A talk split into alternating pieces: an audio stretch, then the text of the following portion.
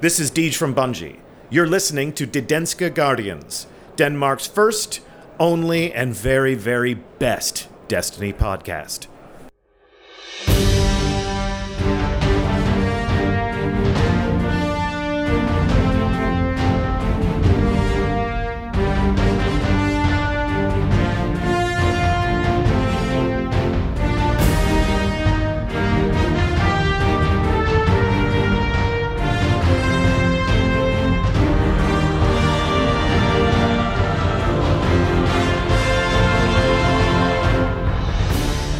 Hej alle sammen og velkommen til de danske Guardians, Danmarks første, bedste og eneste Destiny podcast episode 100! Celebrate good times, come on! Come on. The celebration! Den her intro er mere cringe end vores første episode, Morten. Åh, oh, mine damer og herrer, I skal virkelig glæde jer, fordi vi har virkelig, vi har et show til jer. Udover det her, det bliver en helt forrygende episode, fordi den er, ja, det, det er første gang nogensinde i det danske Guardians historie, at jeg med sikkerhed i stemmen og med ramme alvor kan sige, at DDG er nyheden. Vi er den største nyhed, du kommer til at høre overhovedet, fordi vi har vores interview med Bungie med. Vi er centrum for universet. Og vi har, vi har glædet os virkelig, virkelig meget. til at få en bandage Ja, fuck, I skal glæde til en bandage, mand. uh, vi har glædet sygt meget, sygt meget til, at uh, vi skal spille det her interview for jer senere, fordi det er, uh, det, det var det, der made our day nede i Gamescom. Vi er jo, vi er jo kommet hjem. Og, uh, og vi er landet. Uh, Nikolaj, du startede på universitetet. yes. Er det hårdt? Yes. Very tough indeed. Ja. Hvad Altså, jeg har ikke, øh, jeg har faktisk ikke sluppet. Jeg, jeg har ikke, jeg har læst uafbrudt, når jeg ikke har sovet eller spist, så har jeg læst uafbrudt siden lørdag morgen. Åh, shit. Men det er også kun lige i starten, håber jeg. Ja.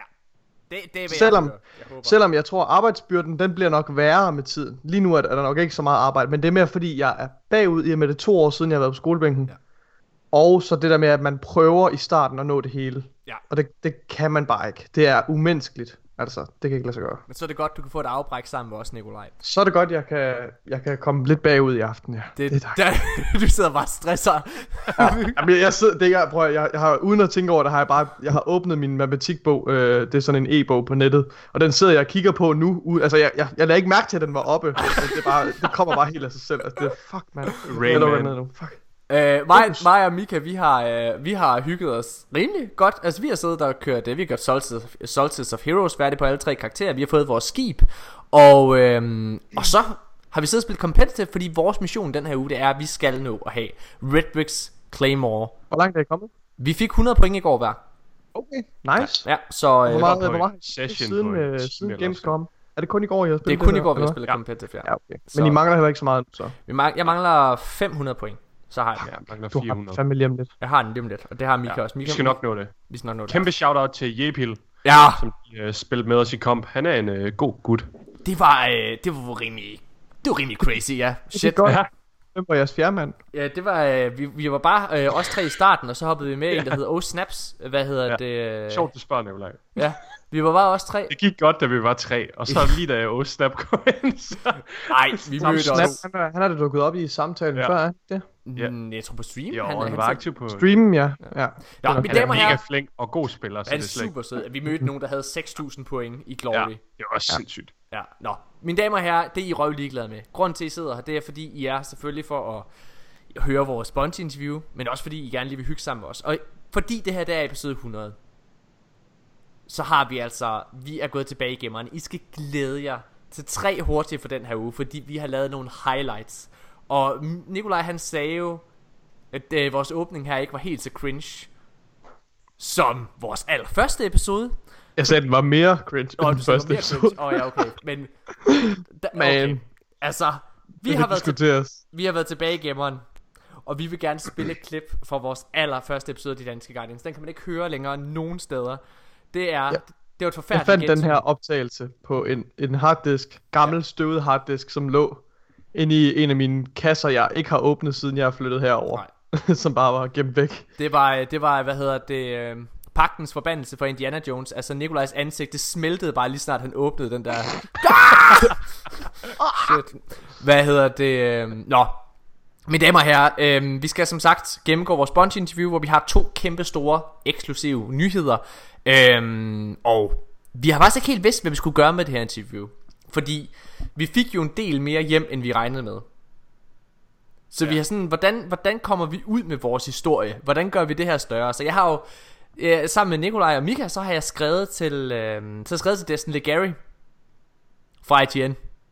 Og jeg aner ikke, om han kommer til at, at vil bruge det her, fordi som Mika sagde til mig lige før, altså, de fleste, de spekulerer kun på, hvad der sker lige nu i spillet. Vi ja. snakker meget om, hvad sker der om et år, hvad sker der om et halvt år. Øh, og det er jo der, hvor det her er interessant. Så det bliver spændende at se, hvad han svarer, og, og om han svarer. Det, det skal ja. vi nok lige have en lille status på. Ja, Det er sjovt, du siger det her med, at vi ikke rigtig vidste, hvad vi skulle gøre. Det føles lidt som om, at vi har været sådan nogle 20 ved et eller andet heist, ja. og bare stjålet en masse penge eller guldbar. Og så er vi bare kommet hjem og ikke vidste, hvor vi skulle gøre, sælge det eller Skal komme af med det. det? Skal vi prøve, altså det er det, vi prøver at gøre gennem IGN. Vi prøver at hvidvaske vores information. så ja, godt nok. Hvad hedder det? Øhm, jamen, altså for fanden mand, skal vi ikke bare, skal vi ikke bare holde en kort pause, og så, øh, og så komme i gang med tre hurtigt, så vi kan komme hen til vores interview? Lad os gøre dejligt. det. Fedt mand. Gør det, mand. Vi er tilbage lige efter det her.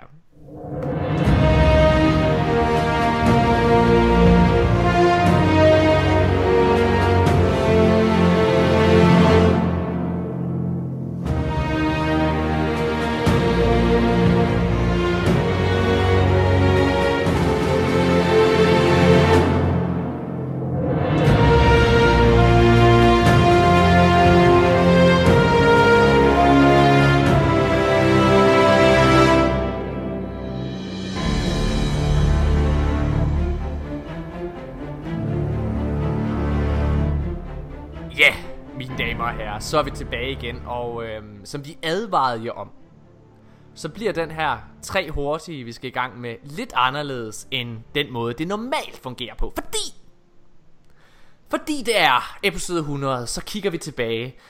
I kender godt de der irriterende episoder af en sitcom, hvor det er, at i stedet for at der kommer et nyt reelt afsnit med noget, noget reelt handling, så er det en Åh, det er det highlight værste. episode. Så det er sådan, hvor man sidder og ser gamle clips. Du ved, de episoder alle Ja. hader. Det er en Velkommen til det i tre hurtige. Øh, ej, jeg tror, I vil synes, det, her, det er sjovt, fordi det her det er faktisk overhovedet ikke muligt at høre længere. Normalt så kan man jo godt gå tilbage og lytte til de danske Guardians, men der sker jo det, Nikolaj, at øh, vi skifter øh, udbyder til podcast. Ja. Jeg tror, vi havde noget, en tjeneste, der hed Podomatic førhen. Ja. Og, øh, og så gik vi over til SoundCloud, hvor vi er nu. Øh, og det er vi meget glade for. Hvad var vores første episode nummer på SoundCloud, kan du huske det? er Øh, der nogen af Det er episode 21. Så der er 21? faktisk der er 20 episoder, som I ikke kan Hold høre. op, mand. jeg, kan- jeg kan slet ikke fatte, at vi var på Podomatic i så kort tid. Jeg synes, det føles som en evighed dengang. er helt enig. Men det er også fordi, vi Det ved er med at bare betale og betale. Utroligt, for- hvor mange episoder vi har. Har du Har dem udgivet. alle, Nikolaj? De 20 der Det, episoder? Nu har jeg lige lagt uh, harddisk væk, det kan faktisk godt være. kan Det er spændende. Hvad hedder det? Altså i hvert fald, så vil jeg sige, øh, hvis jeg lige skal sige noget hurtigt omkring de her, i hvert fald den første episode, så virker det ikke til, at I er gået glip af noget som helst. Fordi øhm, det, var, det, var, det var en af de mest forfærdelige oplevelser, jeg nogensinde har haft. Ja, Da- altså at genhøre det. Og genhøre det her. Øh, jeg ved ikke, hvor længe, at jeg lader den her episode køre lige om lidt. Altså, det, vi, vi, det er i hvert fald kun en del af det første segment i episoden, ikke? Bare lige så I kan få en fornemmelse af det. Det her, det er... Øh, jeg er jo gammel radiovært. Så jeg har, jeg har lidt træning i det. Men da vi optager podcasten til at starte med, så er det altså med virkelig dårlige mikrofoner.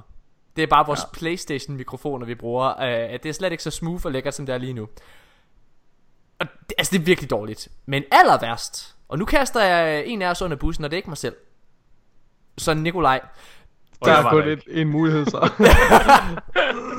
Det er Altså det er virkelig Det er hårdt at høre dig Du er meget nervøs Forskellen, den er, øh, den er ret stor, vil, vil jeg sige. Ja du, du, Det, sagde, er, det var lidt ret skræmmende at høre, synes jeg.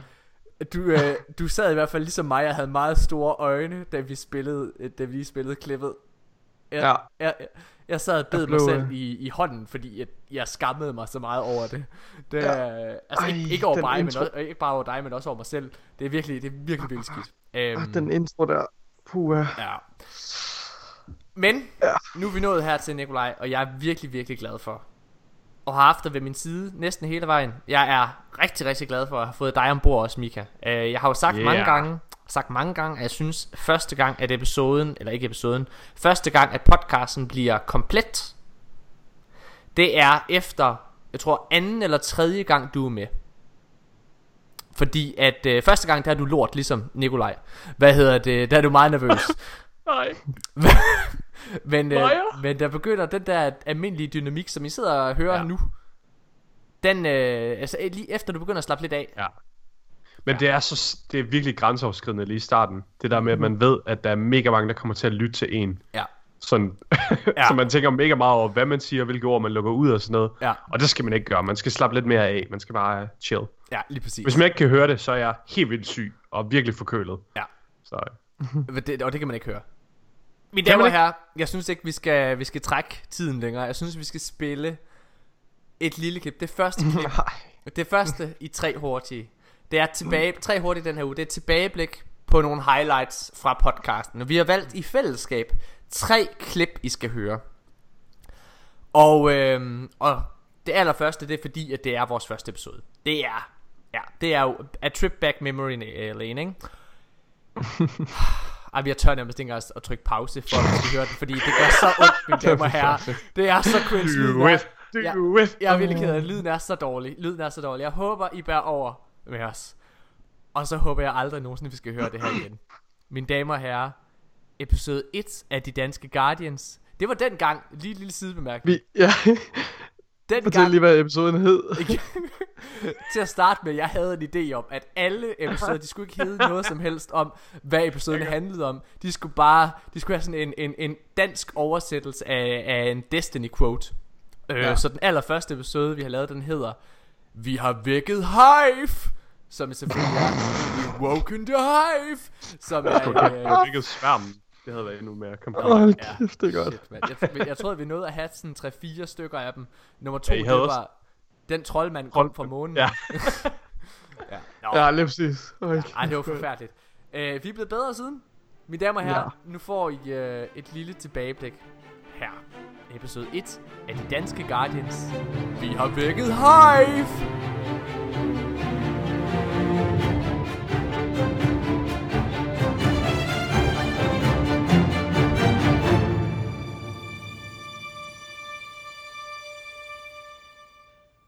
Hej og velkommen til De Danske Guardians. Jeg hedder Morten Urup, og med mig, som altid, har jeg Nikolaj. Hej Nikolaj.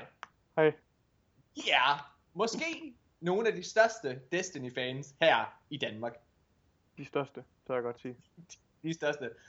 Øh, og derfor så har vi simpelthen valgt at, øh, at lave en podcast, og det her det er vores aller, aller første episode. Den allerførste. Nikolaj, den aller, aller første. Øh, Nikolaj, øh, kan du fortælle lidt om, øh, hvem du er? Ja, men øh, jo, jeg hedder Nikolaj, og øh, jeg, jeg er 18 år. Og øh, ja, jeg startede med at spille Destiny for, for to år siden. Øhm, da, da betaen udkom. Jeg kan huske, at jeg så en trailer, og så tænkte jeg, at det så sgu egentlig meget, meget fedt ud, det der. Øh, og før det der tror jeg kun, jeg havde, havde spillet Battlefield 4 øh, på min PS4, så jeg manglede et nyt spil at gå i gang med. Og på det tidspunkt tror jeg ikke, jeg havde så mange at spille med. Øhm, og så hoppede jeg på betaen, og så blev jeg fuldstændig grebet af det. Jeg synes, det var, jeg synes, det var mega fedt. Hvad var det ved betaen, der, der, der blæste om kuld? jeg kan ikke huske, hvad det var specifikt, men jeg tror bare, det var, altså, det var, at det var verden, altså det hele var så indbydende, og det her med, at det, at det hele smeltede sammen til, altså, du kunne spille PvP, og du kunne spille PvE, og der var noget story med, altså, godt nok var det ikke øh, en særlig, øh, ja, revolutionerende måde, de havde lavet historien på, men det er der også gode forklaringer på, men, øh, men øh, jo, det var bare hele pakken, synes jeg, altså universet og musikken, og ja, Ja, i, i, især musikken. Ja. Øh, ja, det der jo er rigtig interessant, det er ikke bare ved, ved os to, men ved hele Destiny communityet, det er jo, at der er så mange forskellige mennesker, der bliver mm. smeltet sammen via det her spil. Ja. Og øh, vi kendte ikke hinanden før vi startede med at spille Destiny, Nikolaj. ikke. Og der er en, øh, der er en aldersforskel på 9 år Jeg er 27, du er 18. Du er en lille dreng. Hvis du var... Hvis jeg var en præst, så var jeg kommet i fængsel. ikke, fordi, ikke, Oh fordi, ikke fordi vi laver noget. Ikke fordi vi laver noget. Eller det ved jeg ikke, det kan det være, at den her podcast her, det, det, det ikke, gør, at Nikolaj kommer til at se mig i et andet lys. Det håber jeg. Hvad hedder det? øhm, Ja. Mika, vi er tilbage igen. Kan Du har lige hørt det. Du har lige kan hørt det. Du har lige hørt det for første gang her, mens... Det, eller ikke for første gang, men Jeg har hørte hørt det jo dengang, Ja. men jeg har lige hørt det for ny, på ny nu, for Ja. første gang. Ja. Det er forfærdeligt. Holy shit, man. Ja. Den kvalitet, den er så lav. Ja. ja. Nikolaj, du var, du var sådan en robot, der svarer. Ja. Så vi ved at lave en øh, podcast her. Ja, vi er... det, er virkelig, det er virkelig sådan, det er æsel på, ja, Ja. på sovepiller. Okay. Ja, men det er meget sjovt lige at kigge tilbage. Hvad hedder det? øhm, Det gør vi aldrig. Det er, ligesom at, det er lidt ligesom at grave et gammelt lig op. Ja, Hvad? Præcis. Hvad? Okay, hvad? Øhm, Der er i godt. virkeligheden intet, der har ændret sig, Morten. Ej, det, det er bare det Jeg samme. er stadig æsel. Og du er stadig overentusiastisk. Ja, og mega overentusiastisk. Nu er Mika, han er kommet ind. Han er sådan en god mellemvare. Ja. Ja. Det er mere lækkert. Den, så lægger man ikke så meget mærke til, at du er æsel. Det er bare godt. Hvad hedder det? øh? Jeg griner bare af jeres ting. Du Ja. griner bare. Det er Det er dejligt. min... Øh, det, var, det var det første øh, klip her i tre hurtigt øh, i den her uge. Nikolaj, Ja. du får lov til at præsentere det næste klip. ja. Fordi Det var... øh, Ja, Ja. Vi har jo, som du siger, Morten, altid haft en, en længere øh, pikmålingskonkurrence. ja Og det, det jeg øh, lige du fik i den, i den grad målt din pik til en særlig enorm størrelse, dengang du øh, forudsagde, at det var Christopher Barrett, der stod bag øh, DLC'erne for Destiny 2. Ja. Ud fra, og jeg tror, du, øh, du fandt ud af det ud fra måden, han kommenterede på, på, på Twitter. Ja. Øh, ja, altså hans, hans, øh, han, hans outreach, hans måde at kommunikere med, med, hvad hedder det, med det offentlige på, var lidt det, du brugte, tror jeg, primært til at vurdere det der. Ja, Øhm, det lyder rigtigt. Og der, er et, øh, der kommer så et interview, hvor, øh, hvor Luke Smith han sidder og udtaler sig øh, om Destiny 2's udvikling i en eller anden forbindelse. Jeg kan ikke huske, hvad det var. Det tror jeg, det er fra, øh, jeg tror faktisk, det er det fra Bungies egen... podcast. Ja, lige præcis. Jeg Ja. tror, det er Ja. Bungies egen Ja, podcast. det er rigtigt. Det er fra deres eget, egen podcast. Ja. Som i øvrigt ikke har udgivet en episode i noget tid. Det er Nej. lidt irriterende. Nå, øhm, og der, øh, der fortæller han så, at, øh, at øh, han siger, øh, Barry, eller Barrett, is overseeing the DLCs. Og, og lige når han siger det, så fik jeg bare sådan et... jeg blev lige kreativt inspireret til at lave et lille lydklip. Øhm, ja. Ja. Og øh, skal, vi ikke, øh, skal vi ikke høre det? Ja, det synes jeg næsten, vi skal. Lad os få den lige her. uh, people working on you know like the rewards and progression systems, sandbox, uh, Christopher Barrett Yeah, I th- I as was from the say, I live perspective. I think that I think Barry is like a really notable absence um, because you know being a game director on on Destiny Two is is totally a full time job, and you know Barry is going to be overseeing the DLCs, the you know Barry is going to be overseeing the DLCs, the DLCs, the DLCs. the Ja, det var det, jeg fucking sagde, mand. Hashtag Mon was right. Hashtag Mon was fucking right. det var det, jeg fucking sagde, mand. Hvad kan I bongo, mand? Det er for Morten, han ved bare det hele, mand. Hvor er det bare fucking fedt. Åh, oh, bedstefar, du sagde, jeg aldrig ville blive til en fucking skid. Hvem griner nu? Hvem griner fucking nu, når Morten har hashtag Mon was right? Ja, mine damer og herrer, så er vi tilbage igen. Og det er, øh, det, det er helt rigtigt. Altså, det her, det er...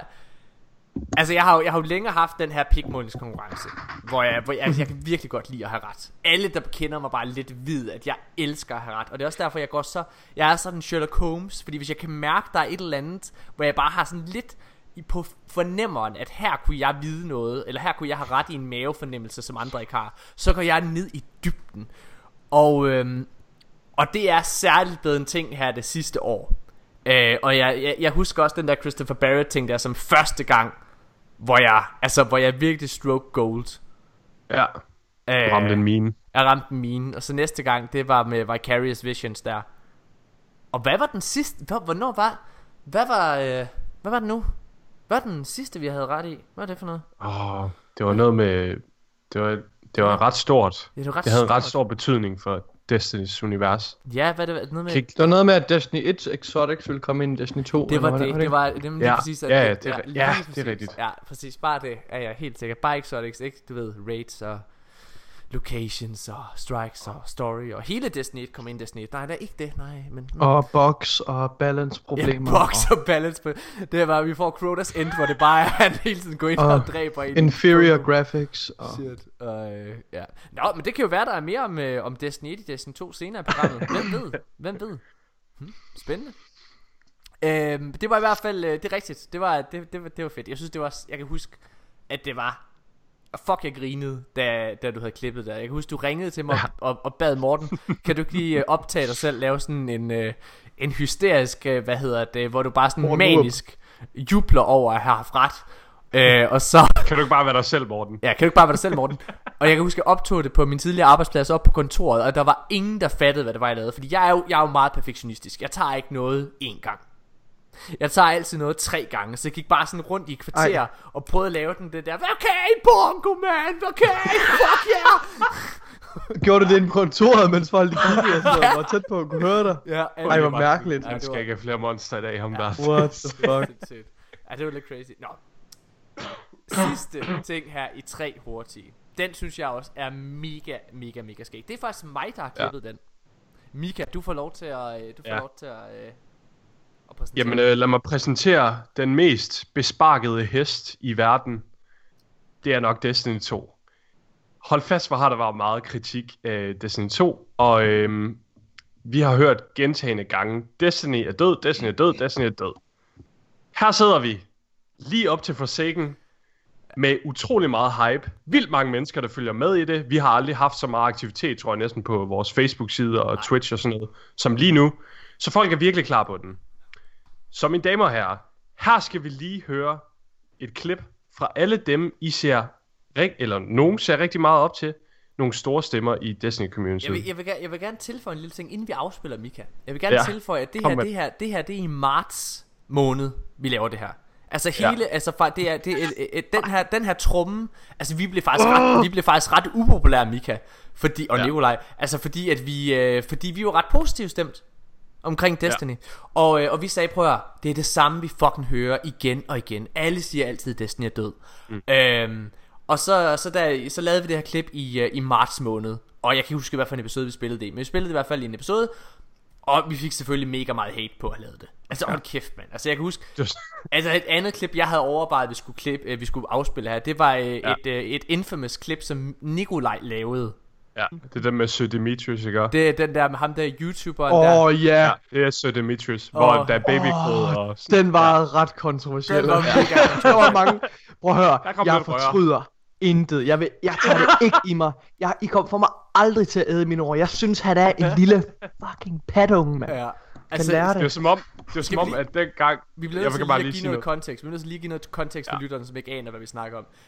Det, altså, Kan vi godt afspille det? vi kan afspille begge dele. Lad os afspille begge dele. Lad os I- afspille begge dele, please. Okay, Åh. så får I en lille bonus for det episode 100. Men allerførst, så skal vi lige høre det her, som Mika snakker om. Det her, det er, at vi laver en lille... Øh, bare lige sådan en... Hvad kan man sige? En, en lille, en lille øh, montage af klip af alle de her content creators, der snakker om, at Destiny er død. Og, Ja, øhm, Og som, det er Morcons, der starter den. Og, og jeg vil bare lige sige, det her det er i marts måned, vi spiller den, hvor folk de sidder og siger det her. Allerede en måned efter, så kommer Warmind. Og så er blusser det bare op. Faktisk allerede i marts måned, fordi der kommer den der øh, hvad hedder, Go Fast update. Og så er Destiny bare... Var det, er var det seriøst i marts? Ja, det er så Ej, hvor det tosset. Det er så Det var som om, det var som om at der i marts, der var bare sådan en formel for alle Destiny store content creators. This Destiny 2 hopper over og spille Fortnite. Ja, fuldstændig, fuldstændig. Uh, Nå, men lad os, øh, lad os øh, få et lille, lille montage her. Folk, der siger, at uh, Destiny, det er død. Is Destiny already dead? Destiny is dead. Destiny is dying. Destiny is dead. I think that Destiny has sort of lived its lifespan. Destiny is probably the most dead game I know of right now. Bungie is literally killing it. They are doing terrible job with the game. Destiny is dead. Because the game is totally shit and it totally rips off fans and every single person who's ever played it. I, just, I I'm done. I, I I'm coming in here to make a video to let you guys, all my friends list know I'm not playing Destiny anymore. I'm done with it. I quit. Yeah. mine damer og herrer, som, som sagt, så Destiny lever i bedste velgående. Men jeg vil bare lige, nu, nu kommer jeg med en, øh, med en forudsigelse fra Morten Urup. det her, vi lige har spillet, det her, den her montage, den type klip, kommer vi til at høre igen. Og vi kommer til at høre det sådan nok her til december, kunne jeg forestille mig. Til december. Tror du allerede? Ja, til december kunne jeg forestille mig. Eller måske, måske Åh, øh, ja. januar. Og, øh, og så vil folk sidde og sige, nu er det slut, Destiny kommer aldrig på toppen igen. Det er det værste spil i hele verden, Bungie har fucket op. Det kommer til at ske. Ja, det er jeg helt enig i. Og, øh, og så kommer vi til at sidde her igen om et år, hvor vi sidder og siger, Destiny er bare det bedste spil i hele verden. Øhm, ja. Og, her- ja. Men det er som om, det er som om for alle de der content creators, vi har snakket om det før, men det er bare blevet, det er bare blevet et job for dem. Ja. Og det eneste det handler om, det er bare kliks, kliks, kliks. Ja. Og sådan en titel der, den fanger bare. Det der er bare ikke den der passion og sådan, ah, jeg elsker, jeg vil dække Destiny, fordi jeg elsker det. Lad os, Det er øhm, ærgerligt. nu lovede vi det lige, Nikolaj, lad os få et lille bitte klip her. Og det her det er et vildt kontroversielt klip, som du uploadede. Fordi at vi, altså, og klippet, jeg tror du, du kaldte den bare, det er hårdt at være YouTuber. Fordi det vi skal spille, det er Sir Dimitris. Fordi det er rigtig hårdt at være YouTuber. Det er Sir Dimitris, som, som simpelthen, han, han, han kan slet ikke få nok views på hans Destiny-videoer. Så derfor, Han prøver. Jeg finder lige den mindste violin i hele universet. Og det der er så Det, der det, er det så, I kan høre nu. det der er så dumt Det er jo altså at Prøv at høre her Der går ikke lang tid Så er Destiny et mega populært spil Er han ikke begyndt at dække det igen forresten? Ja, sikkert. Jeg ved det ikke, jeg har Og- unsubscribed. Jeg har også, jeg har også, men jeg er ret sikker på, det skal vi måske lige finde ud af her tilbage efter. Men i hvert fald så sidder, det, han er bare, han, ham her, han bliver ligesom bare den YouTuber, vi, som vi lagde op på korset for at, at tage alle de andre sønder, fordi, Som et eksempel. Som et afskræk for de andre. for, fordi at alle gik ud og gjorde det her. Der var så mange, der sagde, ja, åh, nu bliver jeg nødt til at forlade Destiny for altid. Altså indtil lige om en uge, ja. når der kommer noget mere snak om. Vi prøvede med Dato, men det var verden ikke klar til endnu. Drenge, søs, for 23 timer siden, Ja, der uploader Sir Demetrius en video, ja. der hedder, er I klar? I'm returning. I'm returning to Destiny! og der er et billede, det ikoniske billede af Kate, eller Kate, der bliver båret af vores Oh Guardian som thumbnail. God. I'm returning to Destiny. Oh, Øj, hvor er det fucking godt. Hvor er det He's returning. Perfekt timing. Og, Men det er ikke... Ej, nej, nej, nej. Hold kæft, mand. Udprins altså. Hold nu kæft. Hvor er det Nå, perfekt lad os, timing. Men lad os, lad os uh, få et lille tilbageblik fra hans, uh, fra hans episode. All right, guys, welcome to the video today. This is going to be a very sad video, one that I thought I wouldn't have to make like five months ago, six months ago when Destiny 2 was about to come out. I thought that Destiny 2 was going to be this amazing big thing. Tons of big streamers and YouTubers were talking about it, very interested in the game. And then it came out, and then within you know a week or two, most of the big streamers and YouTubers didn't like it, and they abandoned it. And then from that point on, it's kind of just been like a downward spiral. Um, but Destiny 2 is tanking. There's nothing to make videos on. The game itself isn't fun for a lot of people. And at this point, I'm basically done with Destiny completely. Like abandoning the game. Before, you know, the last month or so, I've been trying to post like one Destiny video a week or so. There's no interesting weapons. There's nothing more to talk about. I've spent three years on this YouTube channel, and I've been trying, like, I've been growing my YouTube channel for three years, and I put so much time into it, so much effort. And as of right now, the game is almost entirely dead. Anytime I post a video for it, um, there's no positive comments. It's mainly, you know, people say I enjoy the video, but a lot of it's like, dude, this game is dead. Why are you playing this game? Oh, look, another Destiny 2 video. Like, Ja, mine damer og herrer. Det var, det var et lille klip af Sir Dimitri, som nu er vendt tilbage til Destiny. Og øhm, Så glad for, at han er hjemme. ja, det er godt. Not. Min, øh, mine damer og jeg vil gerne afsløre en lille hemmelighed, og det er, at øh, de danske Guardians ikke går nogen steder. Vi kommer til at være de irriterende værter, som formentlig om et halvt år sidder meget positive omkring det her spil, stadigvæk. Øhm, og de ting og de tiltag, som Bungie de laver, fordi at jeg synes, og det vi også kunne høre i det interview, som vi skal høre om lige om lidt, så vil I, øhm, så vi kunne høre, at vi er, vi er ret glade for den vej, som Destiny er gået. Og øhm, ja, jeg er virkelig, virkelig, virkelig taknemmelig for, for hele den oprejsning, som øh, podcasten har fået. Vil jeg bare lige sige her, nu når vi sidder og har haft det her lille tilbageblik. Altså jeg er virkelig, virkelig taknemmelig for alle de ting, vi har opnået bare her det sidste år. Det er virkelig, virkelig gået amok. Altså øh, det startede med, at vi bare kom ind i, uh, i Pixel TV, og så har vi, der har vi været en del gange efterhånden. Vi skal være der igen, kan jeg hilse at sige. Uh, hvad hedder det, nede, da vi var nede til Gamescom, der blev vi inviteret ind for at promovere Forsaken. Uh, og... Uh, og så har vi selvfølgelig været i Aldrig FK Vi har fået kontakt til Activision. Nu er vi nede og snakke med Bungie. Altså det er, øhm, det har virkelig Det været en fed det, det vokser helt vildt. Og Twitch mm. er vi slet ikke begyndt at snakke om. Altså hvor vi også bare Altså virkelig Hvor det virkelig går dejligt. Det er så fedt at se ja. At på trods af at vi er en relativt lille Twitch-kanal Så vores seertal De sidder altså stadigvæk og battler Med dem der der har ret mange subscribers Det synes jeg er mega interessant Det siger noget om vores community Det er mega fedt. Ja Yeah, the power of the niche. Lige præcis. Øhm, jeg synes, vi skal holde en, øh, en kort pause. Og når vi er tilbage igen, så vil vi introducere vores interview med Bungie. Så lytter vi til den. Og så går vi ind og analyserer den bagefter. Fordi der er nogle kæmpe nyheder. Så mine damer og herrer, nu holder vi en kort pause, og lige om lidt, så skal I høre, når Morten, Mika og Nikolaj snakker med Deej, Steve og Steve Cotton.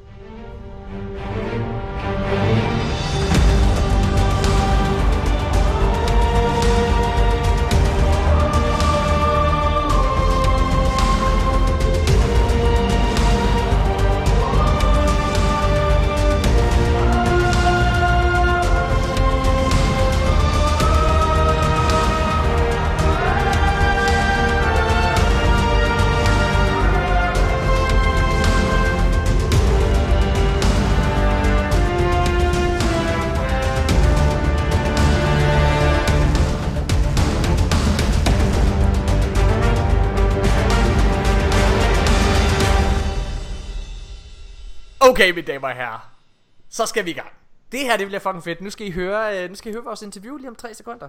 Hvad, Nikolaj og Mika, hvad vil I gerne sige omkring det her interview først? Altså, jeg kan fortælle jer i hvert fald, at jeg var, jeg var øh, ret nervøs, inden vi skulle ind og have det her interview. Det, øh, som, som, øh, som I... Som du prøvede at slippe dig ud af i går.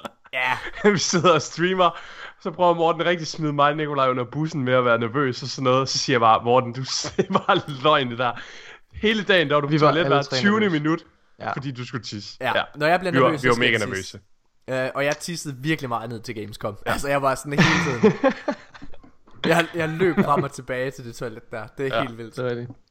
Øhm, Jeg vil godt, øh, jeg vil godt sige et par ord. Øh, og det er også noget, jeg har nævnt før i, i, den, øh, i sidste episode. Men det er, altså jeg vil, jeg vil simpelthen ønske, at jeg kunne tage alle vores lyttere med tilbage til det øjeblik, hvor vi træder ind i lokalet. Øh, fordi jeg synes, øh, altså dagen, hvor vi skulle interviewe øh, Steve og, og Deej, for det var lidt, et, det var et, virkelig et magisk øjeblik. Altså det var, øh, det var virkelig overvældende. Jeg blev næsten helt øh, rørt af at, at tænke tilbage på det. Øh, men også bare følelsen af at være derinde i lokalet. Øh, jeg, altså, jeg, jeg ved ikke, jeg har forsøgt at beskrive det før, men det er lidt som, det er følt lidt som at, at være omgivet af venner, på en eller anden måde. Mm. Stemningen derinde var bare så, øh, den var så behagelig, og øh, altså entusiasmen for spillet var der virkelig. Øh, og, og, og, og en del af det har vi også at, at takke øh, Siri for, hende, øh, fra, fra Activision, Ja. hvor hun jo ligesom... Øh, hun er jo ligesom vores, øh, vores, vores guardian angel. Hun er jo den, der har hjulpet os øh, med at få ja. det her interview, og med at få øh, både Deej og Steve, er jeg sikker på. Ja. Øh, og det, det føles virkelig, altså den her, den her varme, der var derinde, det, det, altså, det er bare det er et helt særligt øjeblik i min hukommelse, som virkelig, altså en af de største øjeblikke i mit liv. Det er bare Øh, et chok. Altså, jeg- tror, vi alle sammen de fik sådan et sæt, da vi opdager, at både Deej og Steve Ja. Cotton sidder derinde. Da vi går Ja, ind det var for sådan en at kæmpe-. Ja, ja fordi det var sejr. Ja, det var en sejr. Det, det, var, det, var en, det var en blanding af, af oplevelsen af, wow, okay, det er både, eller vi skal ind og møde vores helte nu. Ja. Og hold da op, det er både Steve og Deej. Ja. Hold da op, det er Siri, som vi lige har for et par minutter siden siddet og haft en, en øh, dejlig samtale med, Ja. som er chaperone, altså som er med inde i lokalet. Og det er hende, der har hjulpet sikkert øh, med at få det her til at ske.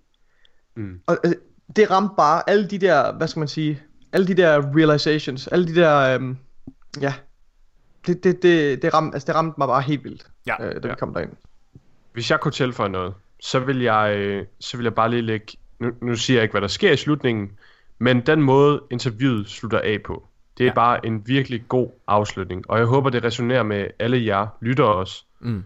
Øhm, det var virkelig, øhm, det var sådan en personlig afsked på en eller anden måde. Det, var Det er, jo, øh, det er jo mega vigtigt for mig at sige, at når vi går ind og laver det her interview med Bungie, så ville vi ikke have været i stand til at gøre det uden jer.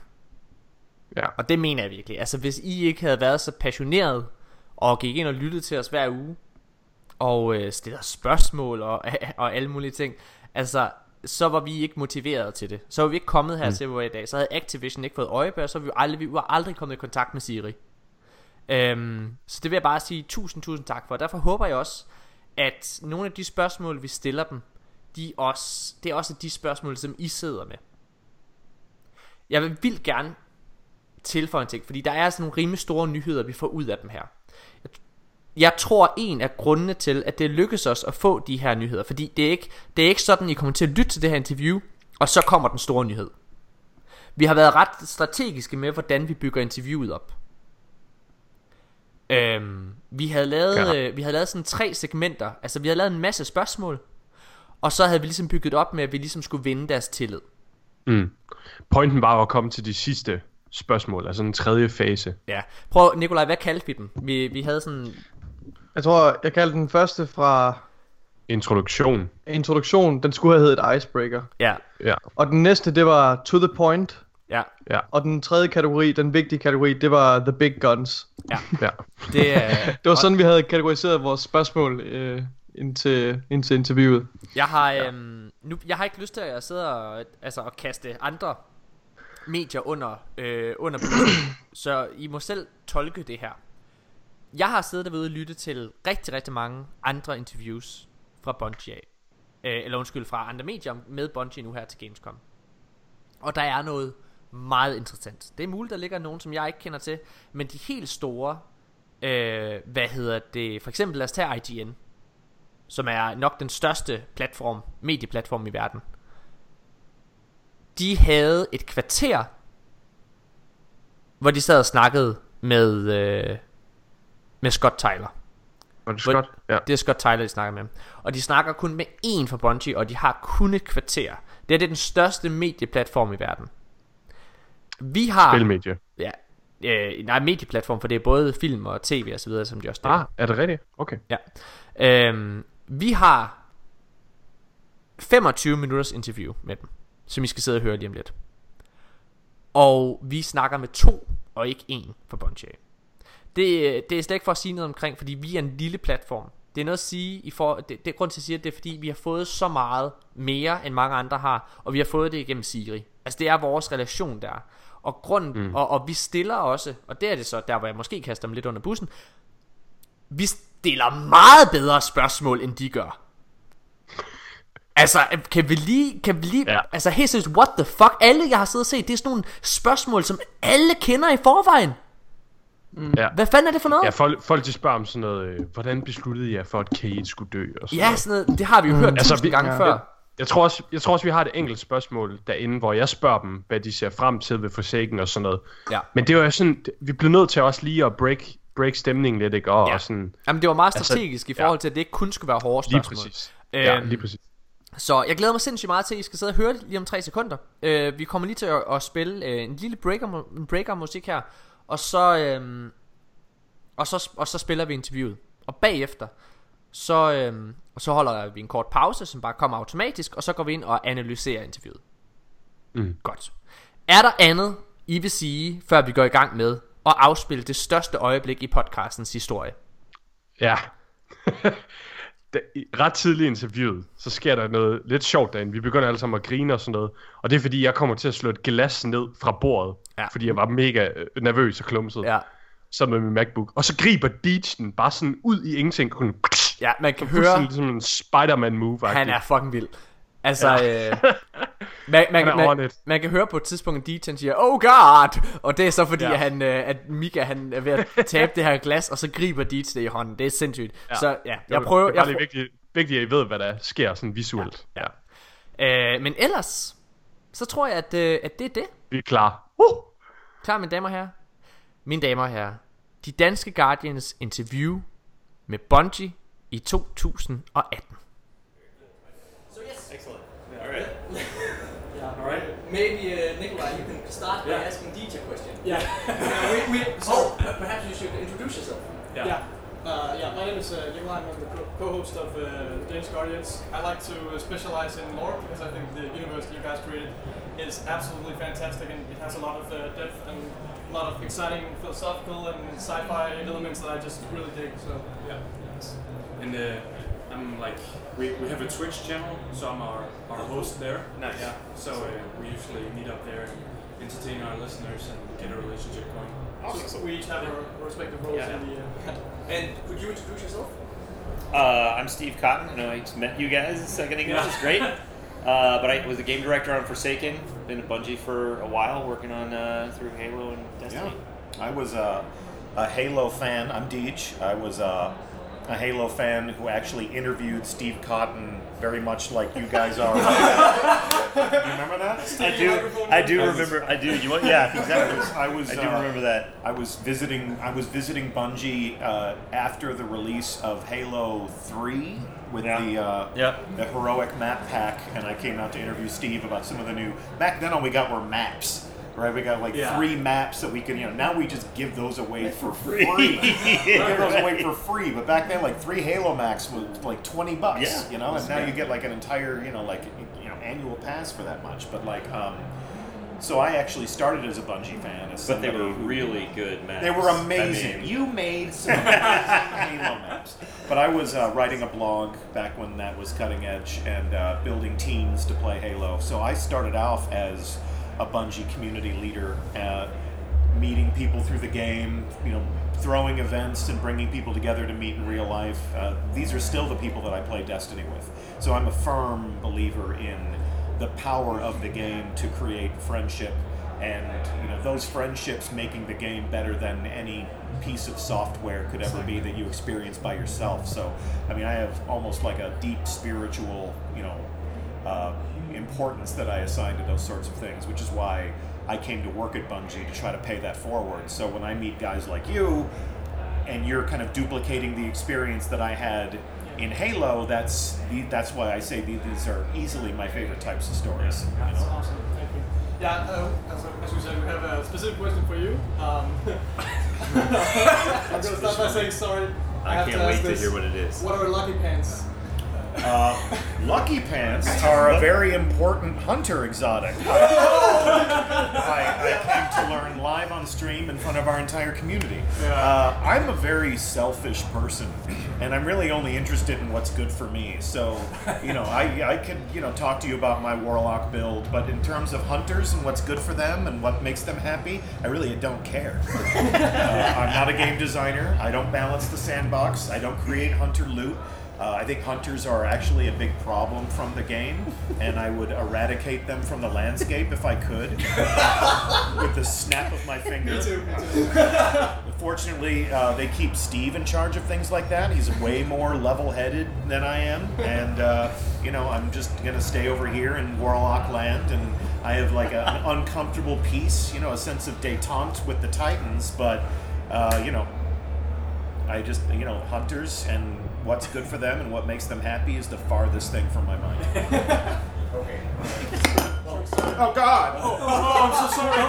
okay, what just happened was that Deej just grabbed. We are. Yeah, with a. I mean, those throwing a glass on the floor and Deej just Those just grabbed it. hunter reflexes. That's Hunter reflexes reflexes. right there. They're not.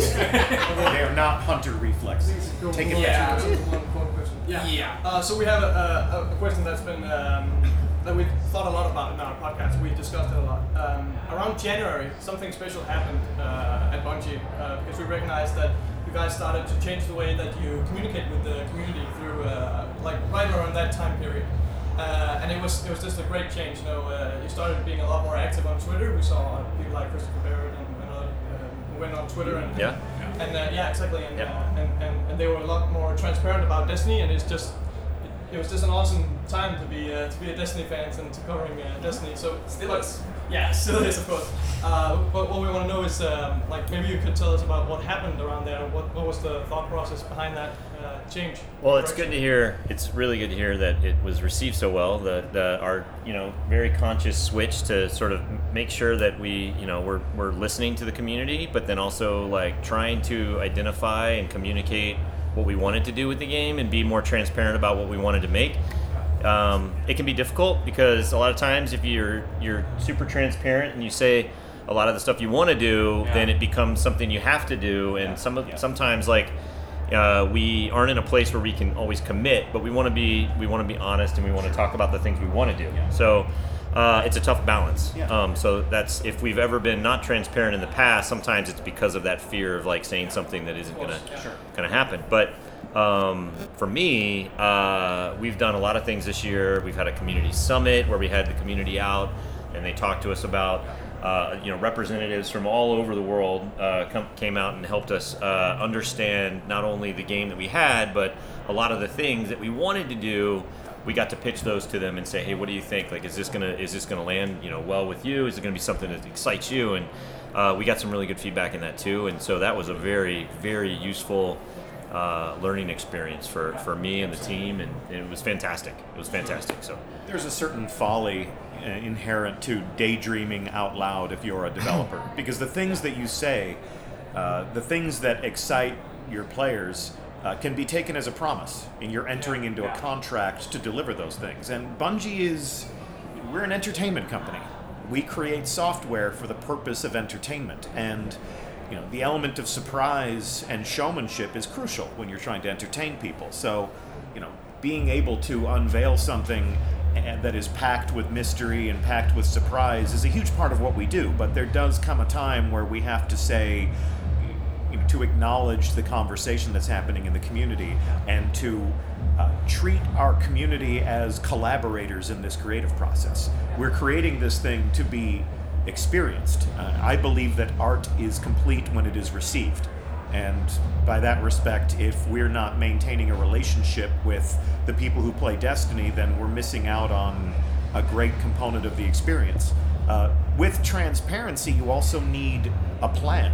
So if we ever sort of draw our heads inside the shell to figure out what we want to do next, it's because our studio does need to be a safe place where people can risk and innovate and conspire without dream. and dream without three million people looking over your shoulder and second guessing every decision you're going to make. And then when you get to a place of confidence where we feel like we can come out and say, here's what we're thinking about, here's what we're talking about, here are the goals that we'd like to pursue.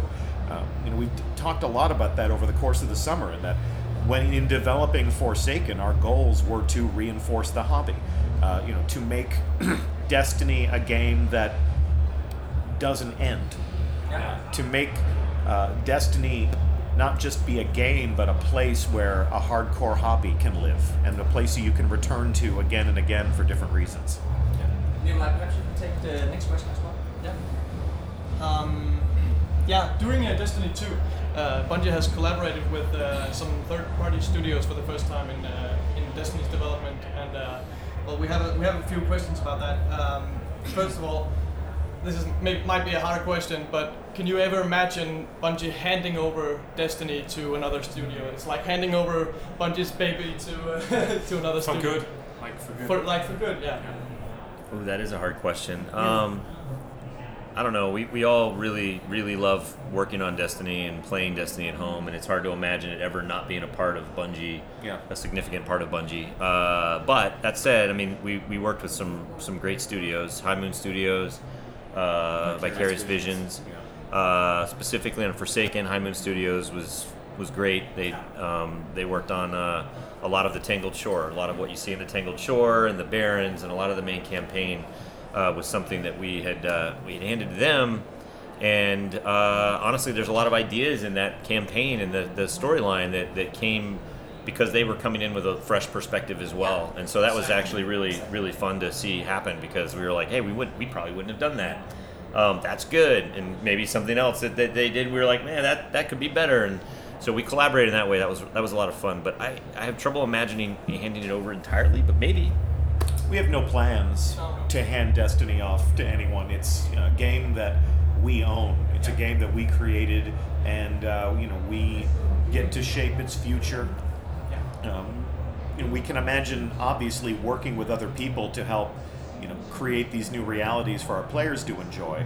Uh, but you know it's something that we're going to keep in our possession for as you know long as we can imagine. We have been very impressed by uh, what Vicarious Visions has done with Warmind. Yeah. And uh, and I, we think that maybe it's an inspiration for you as well to get new ideas, fresh blood. As you Yeah, say. yeah. The fresh ideas is, is, has been great. Uh, Warmind did some really cool stuff that, that, that Vicarious Visions brought to the table. That was that was fantastic. So That, that was my next question. Like, is there any uh, specific uh, new iterations or ideas that were brought to the table thanks to Vicarious Visions and and High Moon Studios uh, in terms of Forsaken, perhaps, or Warmind? Uh, whose idea was the Valkyrie? Wait, is that the sign of the Valkyrie? What? That's how you throw a Valkyrie? Yeah, What yeah, is yeah, this? it's- it's- I'm- you just, I'm- I'm- you look like I'm you were tossing a piece of toilet paper. you know, this is this, this is being recorded. Oh, oh, okay. Yeah. That didn't stop you before. uh, Vicarious Visions. Uh, they did the Valkyrie. Why? Yeah. What, is that what your question was? I forget the question. Okay. This is great. I, I have a question. Uh, what new feature coming with Forsaken are you each personally most excited for? You, I, I can take this. Uh, so, um, God, there's a lot for me. Uh, If you could pick one. if I can only pick one, um, well, uh, I want to say the Dreaming City is something that I'm really excited about. Uh, but because I can't talk about it, I don't want to talk about it a lot. Uh, I'm gonna pick.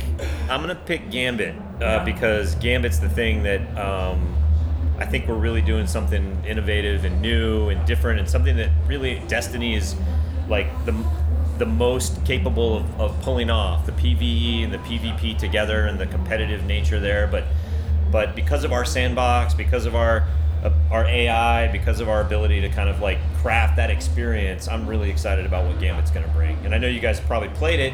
We haven't. Oh, Tomorrow. okay. Yeah. Well, Yeah. I think I hope once you've played it, Yeah. you'll agree with that assessment. But I'm, I'm really excited about about Gambit to see to play it in the wild, to play it with people uh, after we launch. Really looking forward to that. Awesome. And I think um, the cool thing about Gambit from a community perspective is that it's going to create some really interesting fusion between different types of players in Destiny. So if there's a, a group of people who like to play strikes or raids, but they have that one person on their friends list who just can't be brought out of the crucible, Yeah. they can bring that person onto their Gambit team and say, "You are our designated invader." Yeah. So every you know, there's four people on a Gambit team, and each of them can adopt a very specific specialty Yeah. in that arena. You can have uh, the person that takes down the bosses. You can have the person that does crowd control. You can have the person who's shouting, "Why are you not picking up your moats? I am now banking your moats because you will not do the work that will help us as a team. What? Your mother is not on this fire team." uh, and uh, and then you can have your designated invader. You know, who is the best killer on this team? Who is the stealthiest hunter of other thinking sentient guardians on this team? Yeah. Send them through the portal every Yeah, single exactly. time. So It seems perfect for Destiny. This Yeah. mode. Yeah, Destiny Re- really re- begs to marry PvP and, and PvE. Like Yeah. we've always said, you know, you, you, you put on the same gear, you, you can both play uh, strikes and, and then you go straight into PvP, you know, seamlessly. It's, it's Yeah, yeah. Destiny really begs for uh, for that merger, I think. Nikolai, you can take the next question. Uh, yeah. Um, Bungie has made a lot of addition and changes uh, over the last year, I guess, to to make the game more appealing to hardcore audiences. Um, uh, what was the thought process behind that change? I mean, uh, Destiny 2 was uh, obviously a game that was more catered toward a, a broader audience. I think it was it. Uh, yeah. Well, but even the hardcore players would give us frequent pieces of feedback about you know wanting a crucible that was more balanced so that skilled players wouldn't be losing out to people who had the luck to earn a god roll weapon Yeah. uh, you know, there were plenty of people that said they wanted destiny to be more respectful of their time you know more rewarding uh, in terms of you know if you complete an activity you want to earn exotic weapons you know there were people who played uh, the original three years of destiny um, you know, without receiving a lot of exotics. People who played Destiny 1 uh, and put it down before they ever earned or equipped an exotic weapon. You know, so the pendulum does tend to swing at Bungie in terms of our estimation of what the game needs right now. And we do take a listen to a lot of what players say in terms of how the game should evolve next. So Forsaken is what the game needs right now. Uh, you know, the Go Fast update was what the game needed three months ago. Uh, you know, when Warmind came out and there were new, uh, you know, exotics in the loot table. You know, I got my Suros regime back. Yeah. Uh, you know, I got Sanguine Alchemy. You know, like Warmind was a great addition to my own personal arsenal, and it enabled me to build a warlock that I liked fighting with a lot more since the launch of Destiny 2 last September. So. We promised a long time ago that this world would change, this world would evolve, this world will react to the way you play and take into account the things you tell us about the game. So, you know, from time to time, we may move too far in one direction or another, but this relationship will continue and our work on this game will continue. We're not just going to stop supporting Destiny and walk away from it and say, well, that's what it is now. So play it as long as you can until you get sick of it. And we have some uh, questions about the the annual pass, which we're looking forward to. Yeah. Um, how will Forsaken and the annual pass compete with uh, well with, with some of Destiny's competitors um, releasing this year and next year? You should take that. one. I think um, what we try to do is we try to make the best game that we can that plays into what we think are Destiny's strengths. Yeah. Destiny is a game about acquiring new forms of power. Yeah. Destiny is a game about doing fantastic things in an amazing landscape, uh, either alone or with your friends. And when you defeat your enemies and you complete your missions, you earn loot that makes you more powerful. So the annual pass is going to be a great opportunity for us to really focus on what players love most about Destiny. Sure. It's going to be new playable activities that result in new rewards. It's going to be new challenges and puzzles and riddles for you to solve with the community. Uh, it's going to be introductions to new characters. Uh, it's going to be exposing you to new elements of the story, uh, but it's going to be collecting these pieces of lore and documenting them in the new collection system more than sitting and watching a cinematic cutscene Yeah. Yeah. that you'll end up skipping after the third or fourth time that you see it. Yeah. We need to ask this. On our podcast, uh, we love to speculate. Well, we love to put our spinfoil hat on. Sure. And um, we love to speculate about the future of the game. One of our working theories is that uh, Bungie plans to add the majority of Destiny 1 into Destiny 2. Do you have any comments on that theory? I think uh, I don't think we have a comment um, because yeah, that I, that's a good theory.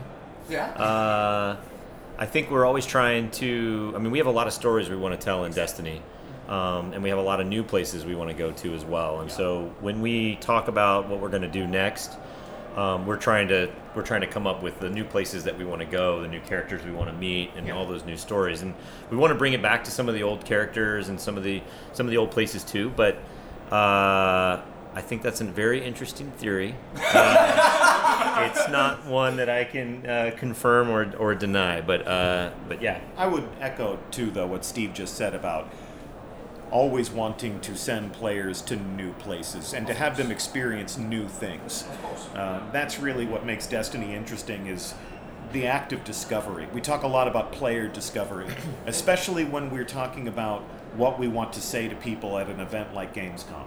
Uh, there are constantly things when we approach the launch of a title like Forsaken where we say, no, we don't want to tell them that. Uh, not for you know the sake of not being transparent, but because when you discover these things for yourself, uh, you know, take for instance Whisper of the Worm. Yeah. The most valuable thing about Whisper of the Worm is that no one saw it coming, Yeah. and we were very deliberate about that fact. Yeah, we, we loved it. Oh we loved it. Okay, Good. but seriously, we love everything you do. every every week, every a tough crowd. It's a tough crowd, but- every week it's just it's just. "Oh, don't you love Destiny? Yeah, I love Destiny. like when, when Whisper launched, I was up at like at, at our in our Yeah, country. It was like one in the night, and I just saw somebody go live on Twitch like Whisper's here, and I called Morton. And I was like, Red alarm, red alarm! You gotta get on right now. And then he came on in the middle of the night. He was like to his girlfriend, I gotta go play. Like it's important. My people need me. Yeah, exactly. Where are you going? Okay. Um, There's an emergency on IO. I can't sleep. I, um, yeah, the blue question. Can you take that? Yeah. Um, yeah, um, we as, as we say, we love to speculate about uh, about Bungie in the future, um, and we've always wanted to ask like how many internal Destiny teams uh, do you have working on on on future content? Like I can imagine like the, the live team, it's it's a it's its own team in a way. Like Yeah. how many internal teams do you have working on on future content? Because there's a lot of developers working we count for and- four. You Yeah, count we- four We, from, count Is from other five? previous uh, Yeah. What communications. We, we count the the ones doing, of course, The Destiny 2 team, I think they are doing another thing. Uh, and then the ones uh, who made Curse of Osiris, the Warmind theme, and now Forsaken. and Yeah. Knife team. Well, what you're what you're detecting is that there are people at Bungie who are working on telling new stories, and then there's another team at Bungie who is concentrating on the seasonal updates. And these seasons are really uh, the path forward over the course of this next year. Yeah. Uh, and the seasons are a great way to keep the community unified in that every player of Destiny 2 gets to enjoy each season. And then the annual pass is a great way for us to punctuate each season with an additional level of investment and engagement so that the most hardcore players get new things to engage with, new things to earn, new ways to become more powerful. Uh, but Season of the Outlaw is about to begin. And that will be what contains Forsaken. That's the theme. That is the theme. Yeah. So now we will actually have a presiding theme. So when Forsaken launches, the season of the Outlaw begins. So whether players decide to embark on this new journey with us in Forsaken or not, they will get to experience the season of the Outlaw. They'll be able to earn those new uh, rewards. Uh, that are specific to the season. Obviously, Forsaken has its own rewards that are reserved for the players who purchase it, but the season of the Outlaw will have recurring events like Iron Banner. It will have limited time seasonal events like Solstice of Heroes. Uh, you know, they'll receive some new Crucible maps, More uh, updates. more updates. You know, the things that we do that we add to the game. Uh, you know, to keep it fresh or to keep it evolving, to keep it reacting to player feedback, and then immediately following the season of the Outlaw comes the season of the Forge. Uh, that's the first time I've ever said that outside of our studio. Ooh, Uh, awesome. Exclusive. until someone until someone else asks the question. So That's the best question. Uh, I, I have something, a burning question on my mind because um, I'm a huge fan of. Of course. Final question. I'm a huge fan of the music in Destiny. I think a lot of uh, a lot of prop goes to the audio team and, and the music team. It's absolutely incredible. I was very sad that there wasn't a, uh, a soundtrack coming with uh, Curse of Osiris and Warmind. Will there be a soundtrack uh, releasing with Forsaken that contains the music from Curse of Osiris and Warmind as well? I would. I don't think we've officially announced a soundtrack, but I would have trouble imagining that we don't put something together. For Yeah, I can't think of any Destiny music that you know we haven't previously released on a long enough timeline. Uh, we too love our audio team.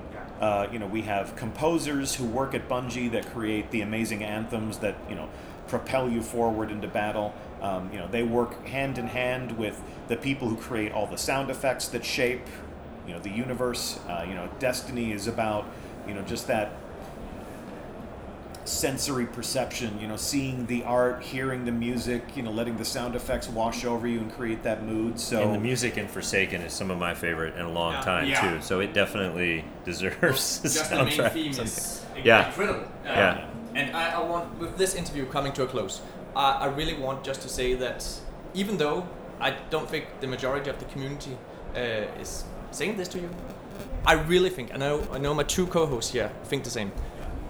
Destiny 2 has been an amazing improve, improvement over Destiny 1.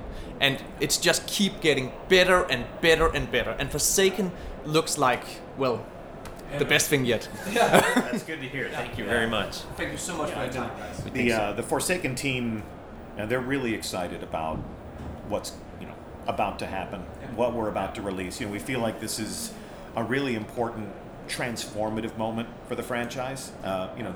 Destiny 2 has been widely discussed since its original launch, but the thing that we've said about it is that it's a better platform for iteration. Exactly. That's, what, that's what we said on our podcast. It's, a, it's, a, it's much more stable uh, foundation. it's on Danish, so. we, we often say that Destiny 2 is such a good platform, and we can really feel that with the content coming and the updates. It's so much more frequent than, than Destiny 1.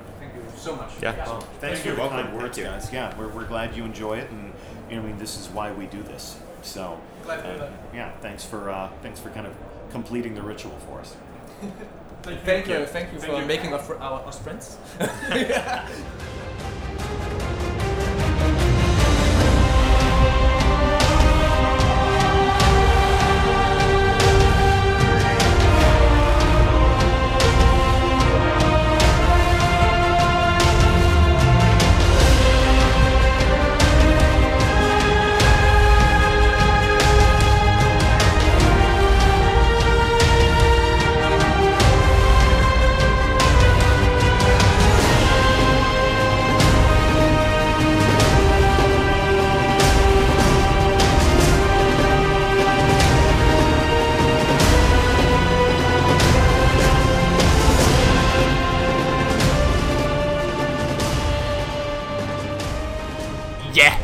damer og herrer, så er vi tilbage igen. I har lige lyttet til vores første interview med Bungie nogensinde. Og jeg vil gerne lige klappe os alle sammen på skuldrene, fordi vi stiller eddermame nogle gode spørgsmål. Jeg håber, at I kan mærke, hvor god stemningen har været derinde. Og hvor, mm. hvor, hvor skarpe, ikke bare svarene er, men også hvor, hvor, hvor skarpe spørgsmålene er. Øhm, Ja. Men, skal vi lige reagere på elefanten i rummet? Ja. Mine damer og herrer, Destiny 1 kommer ind i Destiny 2 fucking confirmed. ja. Jeg synes, det er... Det er så stort, det her. Og jeg synes, skal vi ikke prøve at male rummet lidt? Jo. Hvad der sker derinde? Altså, hvis vi skal Du prøve... behøver, du behøver kun at male, hvad hedder han, øh, Steves øh, reaktion. Jeg synes, nej, jeg synes Deej er så vigtig, fordi ja. det, Ja, nej, undskyld, det er rigtigt. Deej er også det, virkelig det, vigtig. det, det, det, der sker, prøv at, lige om lidt, ikke også, så spiller vi lige det her lille klip en gang til. Fordi Åh, det, der er mand. interessant, er, hvis man har lyttet til det her interview, så vil man lægge mærke til, at Deej, han hele vejen igennem, har været totalt skarp på replikken. Han har vidst, hvad han. Ja. skulle sige hver eneste gang. Og så stiller vi spørgsmålet. Kommer ja. Destiny 1 ind i Destiny 2? Og for første gang i hele interviewet, er Deej mundlam. Mika, hvordan reagerer han? Ja. Jeg, jeg holder meget nøje øje med Deej. Jeg tror, I er meget betaget af, af Steve. Jeg kigger over på Deej. Deej, han læner, vi sidder, han, de sidder i en sofa. Han læner sig tilbage, kigger op i loftet, og så giver han lige sådan en lille, lille suk af en Ja. art. Og så kan man bare se ja. en internal screening, der er bare... Altså, oppe i hans hoved, der er bare... Rød alarm. Han ved ikke, hvordan han skal reagere på den her. Han går bare totalt ind i PR-mode, begynder at tænke hele situationen igennem. Men siger ingenting. Og Han siger håber ingenting. på, at... Og, og ja, det er han, det, der kommer, ingenting. og det er det, der kommer os til, til, til gode, fordi, Nikolaj, hvordan reagerer ja. Ja. Steve så? Ja, man, man kan ikke høre Deej øh, på, på lyden selvfølgelig, fordi han ikke siger noget, men, men det, det er så hans reaktion, vi lige har fået beskrevet der. Øh, Steve derimod, ham, man kan godt høre på hans stemme, det kan man, man kan faktisk, hvis man, uden man tænker over det, kan man godt høre på en stemme, om personen, der taler, smiler rigtig bredt, og det kan man tydeligt høre på, øh, på Steve. Ja. Ja. Men, øh, men hans reaktion, øh, hvis vi, jeg ved ikke, hvordan jeg skal male billedet, Morten han sidder tættest på Steve, Ja. øh, og, det er, og det er Morten, der stiller spørgsmålet. Og Steve, han, han læner sig ligesom over mod Morten, og, og han, han læner kender sig sit frem. hoved til den ene side. Han læner sig frem, jeg kender sit hoved, og smiler mega bredt, og siger, ja. That's a very good theory, mens han, mens han altså, du ved, Fumler. tager, tager hagen ind mod brystet og kigger op på Morten, han er virkelig sådan insisterende, og jeg er sikker på, hvis han kunne, ja, han kunne lige så godt have blinket til Morten. Ja. Øh, og han, han, ja, og han er også lidt, han er også lidt tabt for ord, han sidder sådan, og, han begynder, han stammer næsten, Han stammer skal næsten, svare. han ved ikke, hvad han skal Øh, sige. Nikolaj, skal vi prøve lige at høre, bare lige det her lille klip her. Uh, Ja. det er bare lige uh, et minut måske, vi sidder og hører nu. Så, Ja. uh, så prøv at lægge mærke til det, vi har sagt. Og ja, han siger altså gentagende gange, that's a very good theory, eller that's a very interesting theory, eller hvad det er, han siger. Altså, og, og, og, og han bruger allervigtigst formuleringen, I can neither confirm nor deny. Ja, men det... Han er så glad for, at han bliver spurgt om det her. Fordi, altså det, det, prøv høre. Ja, men vi kan snakke om konteksten bagefter. Prøv at lytte til det her, og så prøv at lægge mærke til, hvor at der lige er et par sekunders fuldstændig tavshed, fordi der er ingen af dem, der ved, hvad de svarer på det her. De er ikke forberedt på spørgsmålet. Vi prøver her. We need to ask this. On our podcast, uh, we love to speculate. we love to put our spinfoil hat on. Sure. And um, we love to speculate about the future of the game. One of our working theories is that uh, Bungie plans to add the majority of Destiny 1 into Destiny 2. Do you have any comments on that theory? I think uh, I don't think we have a comment um, because yeah, that I, uh, that's a good theory. Yeah. Uh, I think we're always trying to. I mean, we have a lot of stories we want to tell in Destiny, um, and we have a lot of new places we want to go to as well. And so when we talk about what we're going to do next, um, we're trying to we're trying to come up with the new places that we want to go, the new characters we want to meet, and all those new stories. And we want to bring it back to some of the old characters and some of the some of the old places too. But uh, I think that's a very interesting theory. Uh, it's not one that I can uh, confirm or, or deny, but uh, but yeah. I would Echo. Okay, mine damer og herrer, så det er altså... Det her, det er det tætteste, du nogensinde kommer på et direkte ja. Destiny 1 Ja. kommer ind i Destiny 2. altså overhovedet. Ja. Jeg vil, vi har sagt det her så mange gange. Hvis du hører Bungie sige, we can neither confirm nor deny that, så er det et confirm. Ja. Det er det. Og da de blev spurgt om Galahorn kommer ind med Forsaken, så sagde de nej. Da de blev spurgt om Last Word kommer ind med Forsaken, så sagde de, we can neither confirm nor deny that. Det er så klart. Det er, øh, det, det er så interessant, altså fordi de, de har altid svaret totalt straight. Altså noget som DJ også snakker om i det her interview, det er det her med, at, at forventningerne for, stemmer, øh, for, for spillerne. Du må aldrig nogensinde øh, lægge op til nogle forventninger, du ikke kan indfri. Og det er også ja. derfor, at når for eksempel i alle interviews, når Bungie er blevet spurgt, kommer Galahorn ind i Forsaken, så har de bare sagt direkte nej. Ja. Altså ikke mere end det. Ja. Så de, de er altså mm. ikke bange for at sige nej. Mm. Øhm, det er forventningsafstemning, totalt. Fuldstændig. Noget andet, øh, det er, øh, det, det har I ikke hørt i det her klip, men Deej, han begynder at snakke omkring øh, Whisper of the Worm questen. Og det mm. Mm. her med, at man kommer ind og overrasker spilleren. At Whisper of the Worm, den kom ud af det blå, der er ingen, der har set det komme. Og det er tydelig grund til, at han begynder at snakke om det. Det er fordi, det er det samme, de gerne vil med Destiny 1. Desværre for dem, så er der nogle Guardians, der sidder i Danmark, og har tænkt meget længere end dem. Så de ved godt, det her det sker. Det er også. Øh, det, det er, prøv at høre. Mika og Nikolaj, jeg har ventet på det her. Jeg har ventet med at sige det her. Jeg vil have, at de her i fucking æderen siger, hashtag Morten was fucking right. Hashtag Morten was right this one time.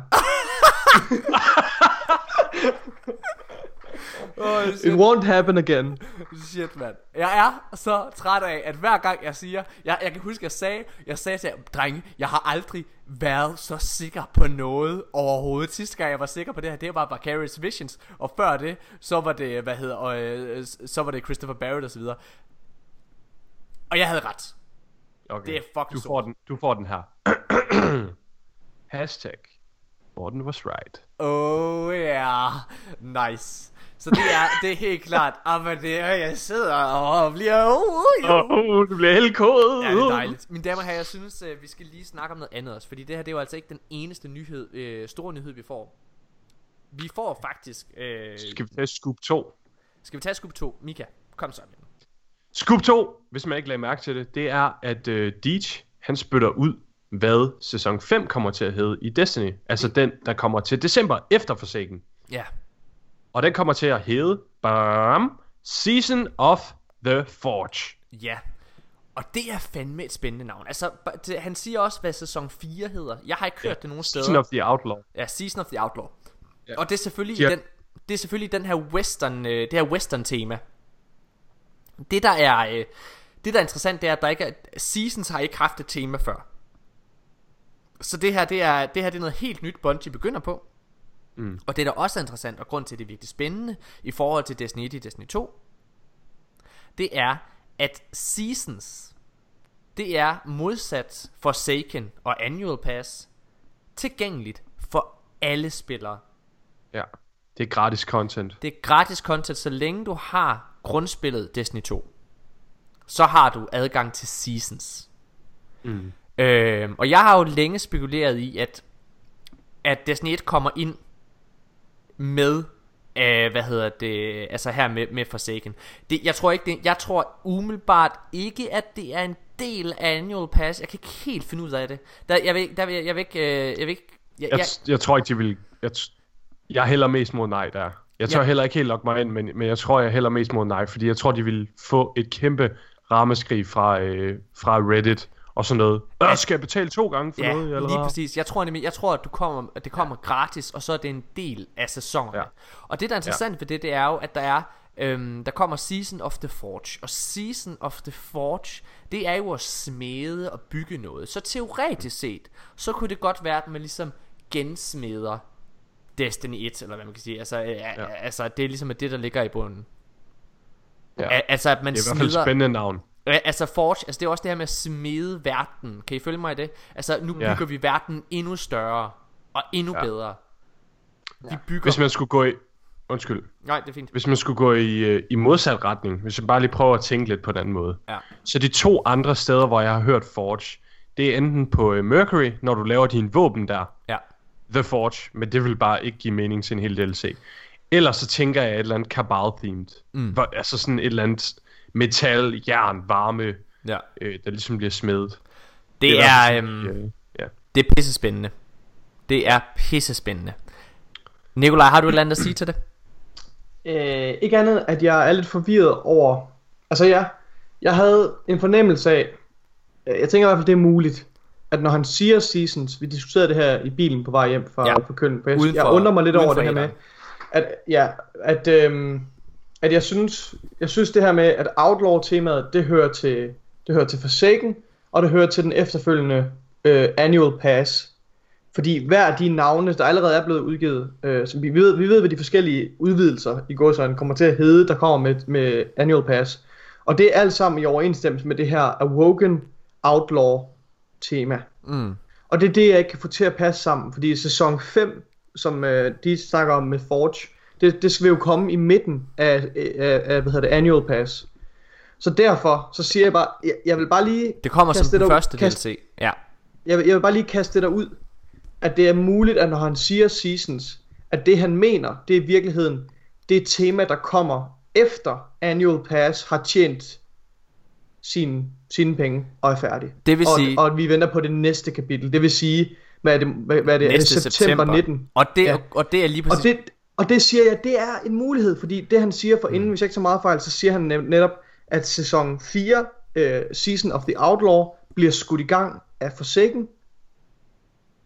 Og det er derfor, jeg, jeg bliver bare nødt til at smide det derud. Jeg, jeg, Men jeg, han jeg, siger jeg, jeg, jeg, jeg sæson give dig... 5 Ja.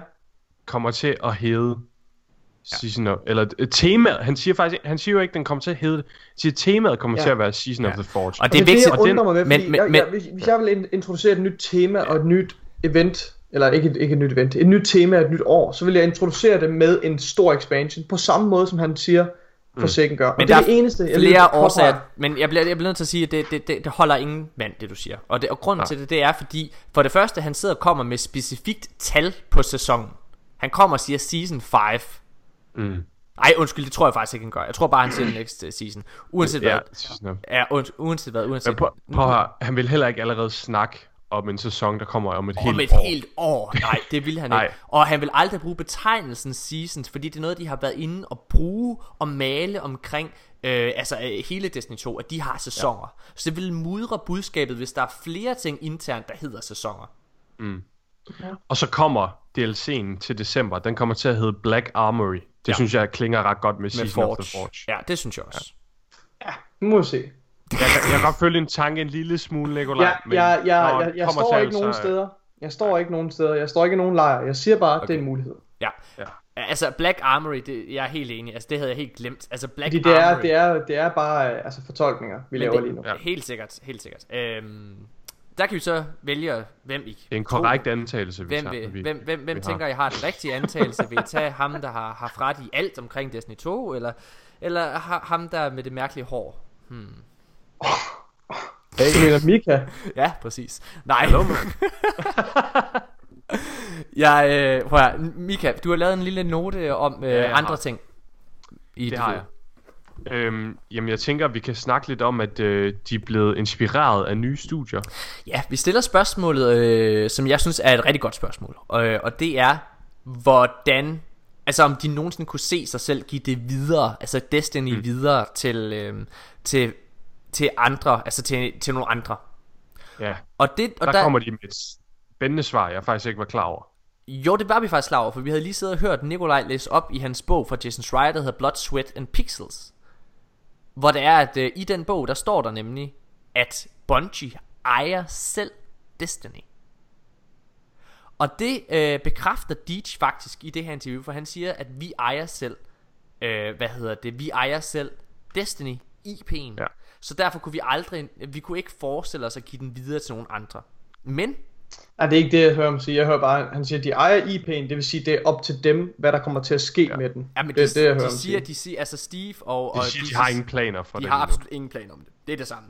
Ja. Mm. Øhm, men det de siger, som er spændende, det er, at de at de, hvad hedder det, at de har været meget inspireret af at arbejde sammen med de andre studier.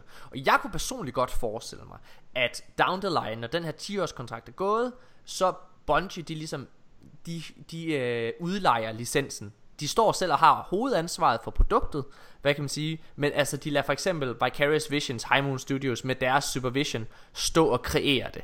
Og det har jeg intet problem med, vil jeg bare sige, hvis det er det der er tilfældet, fordi at Forsaken ser fantastisk ud, det lavede High Moon Studios, øh, og, øh, og så, øh, hvad hedder det, Vicarious Visions har lavet Warmind, som også var fantastisk. Mm. Men det er, men det er spændende det her med, at de har været ret inspireret af, altså af arbejdet, at der ligesom kommer noget ny energi ind, og det er også noget, vi har tolket på selv øh, i vores podcast. Så det er nice. Ja. Hvad er der, hvad er der ellers? Jamen, øh, den næste, det er omkring vores øh, antagelser af deres brug af PR. Vi havde jo nogle, nogle øh, antagelser på, at de ændrede fuldstændig formular omkring i januar og februar. Der skete et eller andet inde ved Bungie. De begyndte at kommunikere meget mere, deres twarps blev meget mere øh, indholdsrige. Ja. Og de var generelt bare i mere kontakt med communityet, og der var også community event og sådan noget, der kom. Ja. Øhm, Det var, det var rigtig fedt, at de... og det blev de glade for. De blev super glade for, at vi havde lagt mærke til det. Ja. Øh, det er en af de første spørgsmål, vi stiller, øhm, og altså allerede her ved at stille et spørgsmål som det her, der synes jeg allerede, vi viser, at vi ved ret meget om det her fucking spil. Ja. Det var som om, man kunne mærke, der lige var, der faldt lige lidt respekt over på os. Lige han var sådan, præcis. Jamen, det specielt sådan- Steve, han var virkelig, han var virkelig sådan taknemmelig. Wow, fedt. Tak, drenge. Og jeg vil også bare lige understrege, altså Mika, øh, mig og Nikolaj, vi går, jo, vi går jo hurtigt videre, vi skal have noget luft, altså vi er ved at besvime efter interviewet. Men du, øh, du bliver lige lidt tilbage, og så hører du, hører du dem sige noget. Ja, det er, det er den der thumbs up historie, ikke? Ja. Du tænker på? Ja. Jamen, øh, det er bare, da vi går ud af rummet, så, kan man, så er der bare en mega god stemning, vi har det godt. Øhm, jeg øh, skal lige have min taske og øh, grej med og sådan noget. Og så hører jeg, at Steve, han snakker med Deej og Siri, vores repræsentant, og så siger han bare til dem, damn, those guys were fun, super cool. Ja. Og så, øh, så lægger han mærke til, at jeg står lige bagved, så det er sådan en positiv bagtagelse på en eller anden måde, ikke? Ja. Og han bliver sådan lidt generet lige et øjeblik. Ja. Og så giver han mig bare en mega stor thumbs up med et kæmpe smil. Ja. Og så giver han bare en lige igen, og så er det Det er bare... dejligt. Ej, det, Det er virkelig nice. Han var, dejligt. vir- han var så dejlig. Ja, virkelig en god fyr. Og det er også derfor, at altså, jeg, jeg tør godt sige det her med, at de var ret, altså, de var ret begejstrede. Fordi jeg tror, ja. Vi stillede nogle spørgsmål, som altså, gik ud over det, de normalt fik. Øh, Mm. Og det er ikke fordi, vi De sidder, blev udfordret. Og det er ikke fordi, vi sidder og lokker dem til at sige alle de her ting. Vi starter Nej. faktisk hele, spørg- øh, hele interviewet, det starter vi faktisk ud med at sige, jeg kan ikke huske, om det er med i det, I har hørt, men vi starter faktisk ud med at sige, prøv at høre, hvis vi stiller et spørgsmål, som I ikke kan svare på, så skal I bare sige det. Ja. Eller lade være. Det er noget af det allerførste, vi siger. Øhm, ja. Så det er nice. Okay, er der andet på din øh, liste? Det er der. Der er lige et par stykker med. Må jeg, må jeg lige Øhm, sige noget, mens jeg lige husker det? Jo. Det er ikke på listen nemlig. Et andet lille, øh, et lille scoop, det er faktisk, at vi finder ud af, at High Moon Studios, det er dem, altså de har lavet kampagnen til Forsaken. Øh, ja. Altså at, det at, at de har været inde og lave kampagnen med, med altså i Forsaken, Barons og øh, hvad hedder det, Tangle Shore og alle de her ting. Altså det vil sige, øh, ja, alt det vi har set so far. Ja, det er rigtigt. Men, det er rigtigt, det havde helt glemt. Men det er faktisk Bungie selv, der har lavet hele Dreaming City destinationen. Mm. Og det er fandme spændende. Og det altså fordi det, det er derfor at spillet er så fucking stort. Altså Forsaken vi får nu her. Det er fordi at der er fucking to kæmpe store hold der har arbejdet på det. Ja. Det er spændende. De har været all in på den. Ja, de har virkelig været all in. Okay. Jamen, øh, den næste, det er øh, vores... Øh, vi fortæller ligesom, at vores oplevelse med Destiny 2 er betydeligt bedre end Destiny 1. Ja. Og vi har virkelig kunne mærke, at den her platform, den har, har rykket sig. Deres øh, udviklingsredskaber, eller hvad man skal sige, de er virkelig blevet bedre.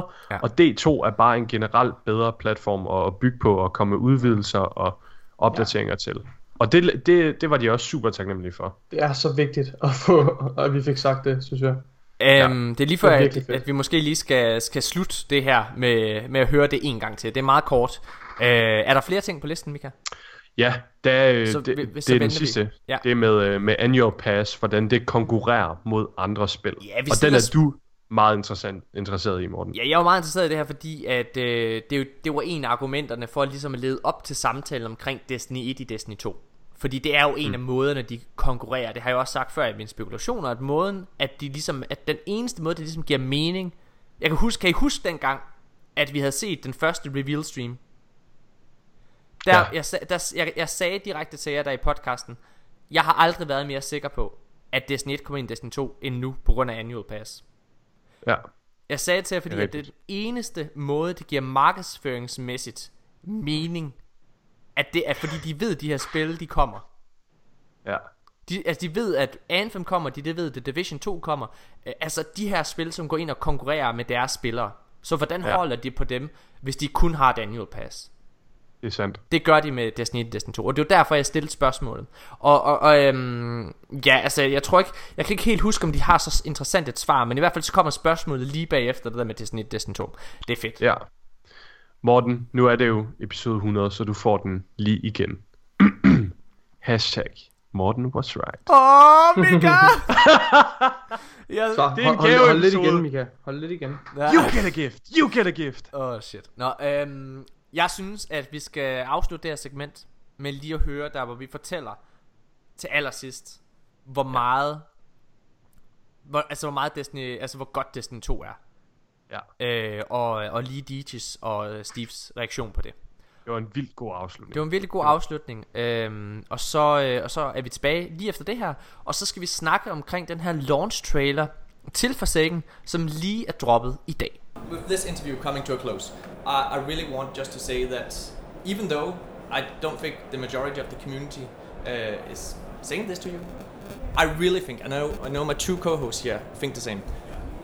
Destiny 2 has been an amazing improve, improvement over Destiny 1, and it's just keep getting better and better and better. And Forsaken looks like, well, the best thing yet. That's good to hear. Thank you very much. Thank you so much for your time, guys. The uh, the Forsaken team, uh, they're really excited about what's you know about to happen, what we're about to release. You know, we feel like this is a really important transformative moment for the franchise. Uh, you know, Destiny 2 has been widely discussed since its original launch, but the thing that we've said about it is that it's a better platform for iteration. Exactly. and we That's, can- what, we that's what we really said on feel our podcast. It's a, it's a, it's much more stable uh, foundation. it's not Danish, so. we, we often say that Destiny 2 is such a good platform, and we can really feel that with the content coming and the updates. It's so much more frequent than, than Destiny 1. Yeah. Thank you so much. Yeah. Well, thanks for the kind words, guys. Yeah, we're, we're glad you enjoy it, and you know, I mean, this is why we do this. So, Glad to hear uh, that. yeah, thanks for uh, thanks for kind of completing the ritual for us.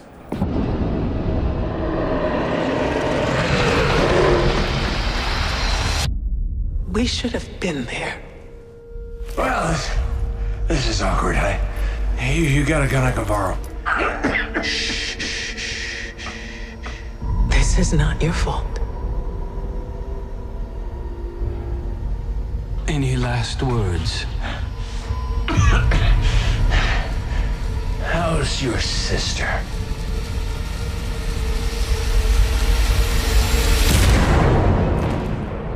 For our fire team. For Cade.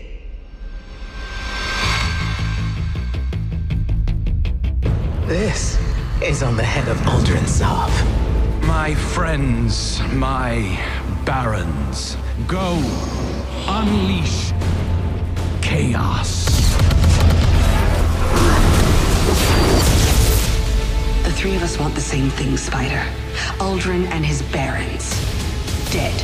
I cannot wait to see how this ends. We are not an army. We are not conquerors. We need to keep our eyes on our home, our people. This is Cade we're talking about. For us to do nothing is Say it. cowardice. I refuse to bury any more friends. You won't have to. Aldrin Sov is mine.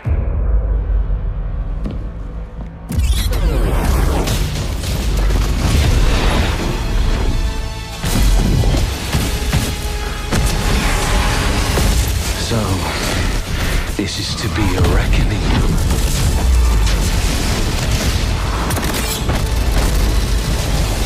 I know where Aldrin is. his barren scheme.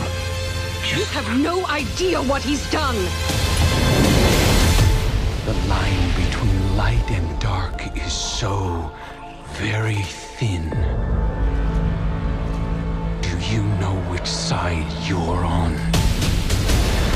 We will take the reef by storm. All of us, every titan, every warlock, every hunter. If he thinks what he's done is the end, it's not. It's the beginning. You gotta promise me. Put Aldrin in the ground. We have a deal.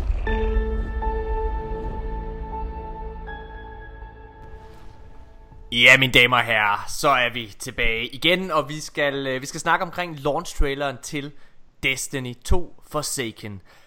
Det skal lige siges, at mens vi sidder her og optager, er der lige kommet en Vidoc ud også, som vi lige har set, og den skal vi altså også nok snakke om. Men lad os snakke om launch-traileren som det første. Mika, er du hyped? Jeg er så sygt hype. Der er ingen, der kan lave trailer som Bungie. Det er der bare ikke. Hold kæft, hvor er de dygtige. Mm. Nikolaj, er du hyped? Jeg er fucking hyped. jeg er, øh, jeg er totalt på os. Det Altså, jeg, vil- jeg, vil, jeg, jeg, vil gerne, jeg vil gerne understrege en ting. Jeg synes ikke, det her det er Bungies bedste trailer. Nej, Nej, men det, sindssygt det betyder ikke, den er dårlig. Det er nok heller ikke Bungie, der laver traileren. Men Nej, nej, men det er ikke den bedste trailer for Disneys produkt. Men det betyder ikke, den er dårlig. Jeg synes, den er mega nice. Øh, jeg... Øh, vi, vi har haft en... Øh, Mika og jeg har haft en lille debat. Øh, hvad hedder det? Og jeg tror simpelthen, jeg er arbejdsskadet. Fordi jeg har et samme problem med filmtrailer. Jeg, jeg, jeg er svært ved at lade mig rive med. Øh, når jeg bliver revet med, så er det næsten altid et Destiny-produkt, vil jeg sige.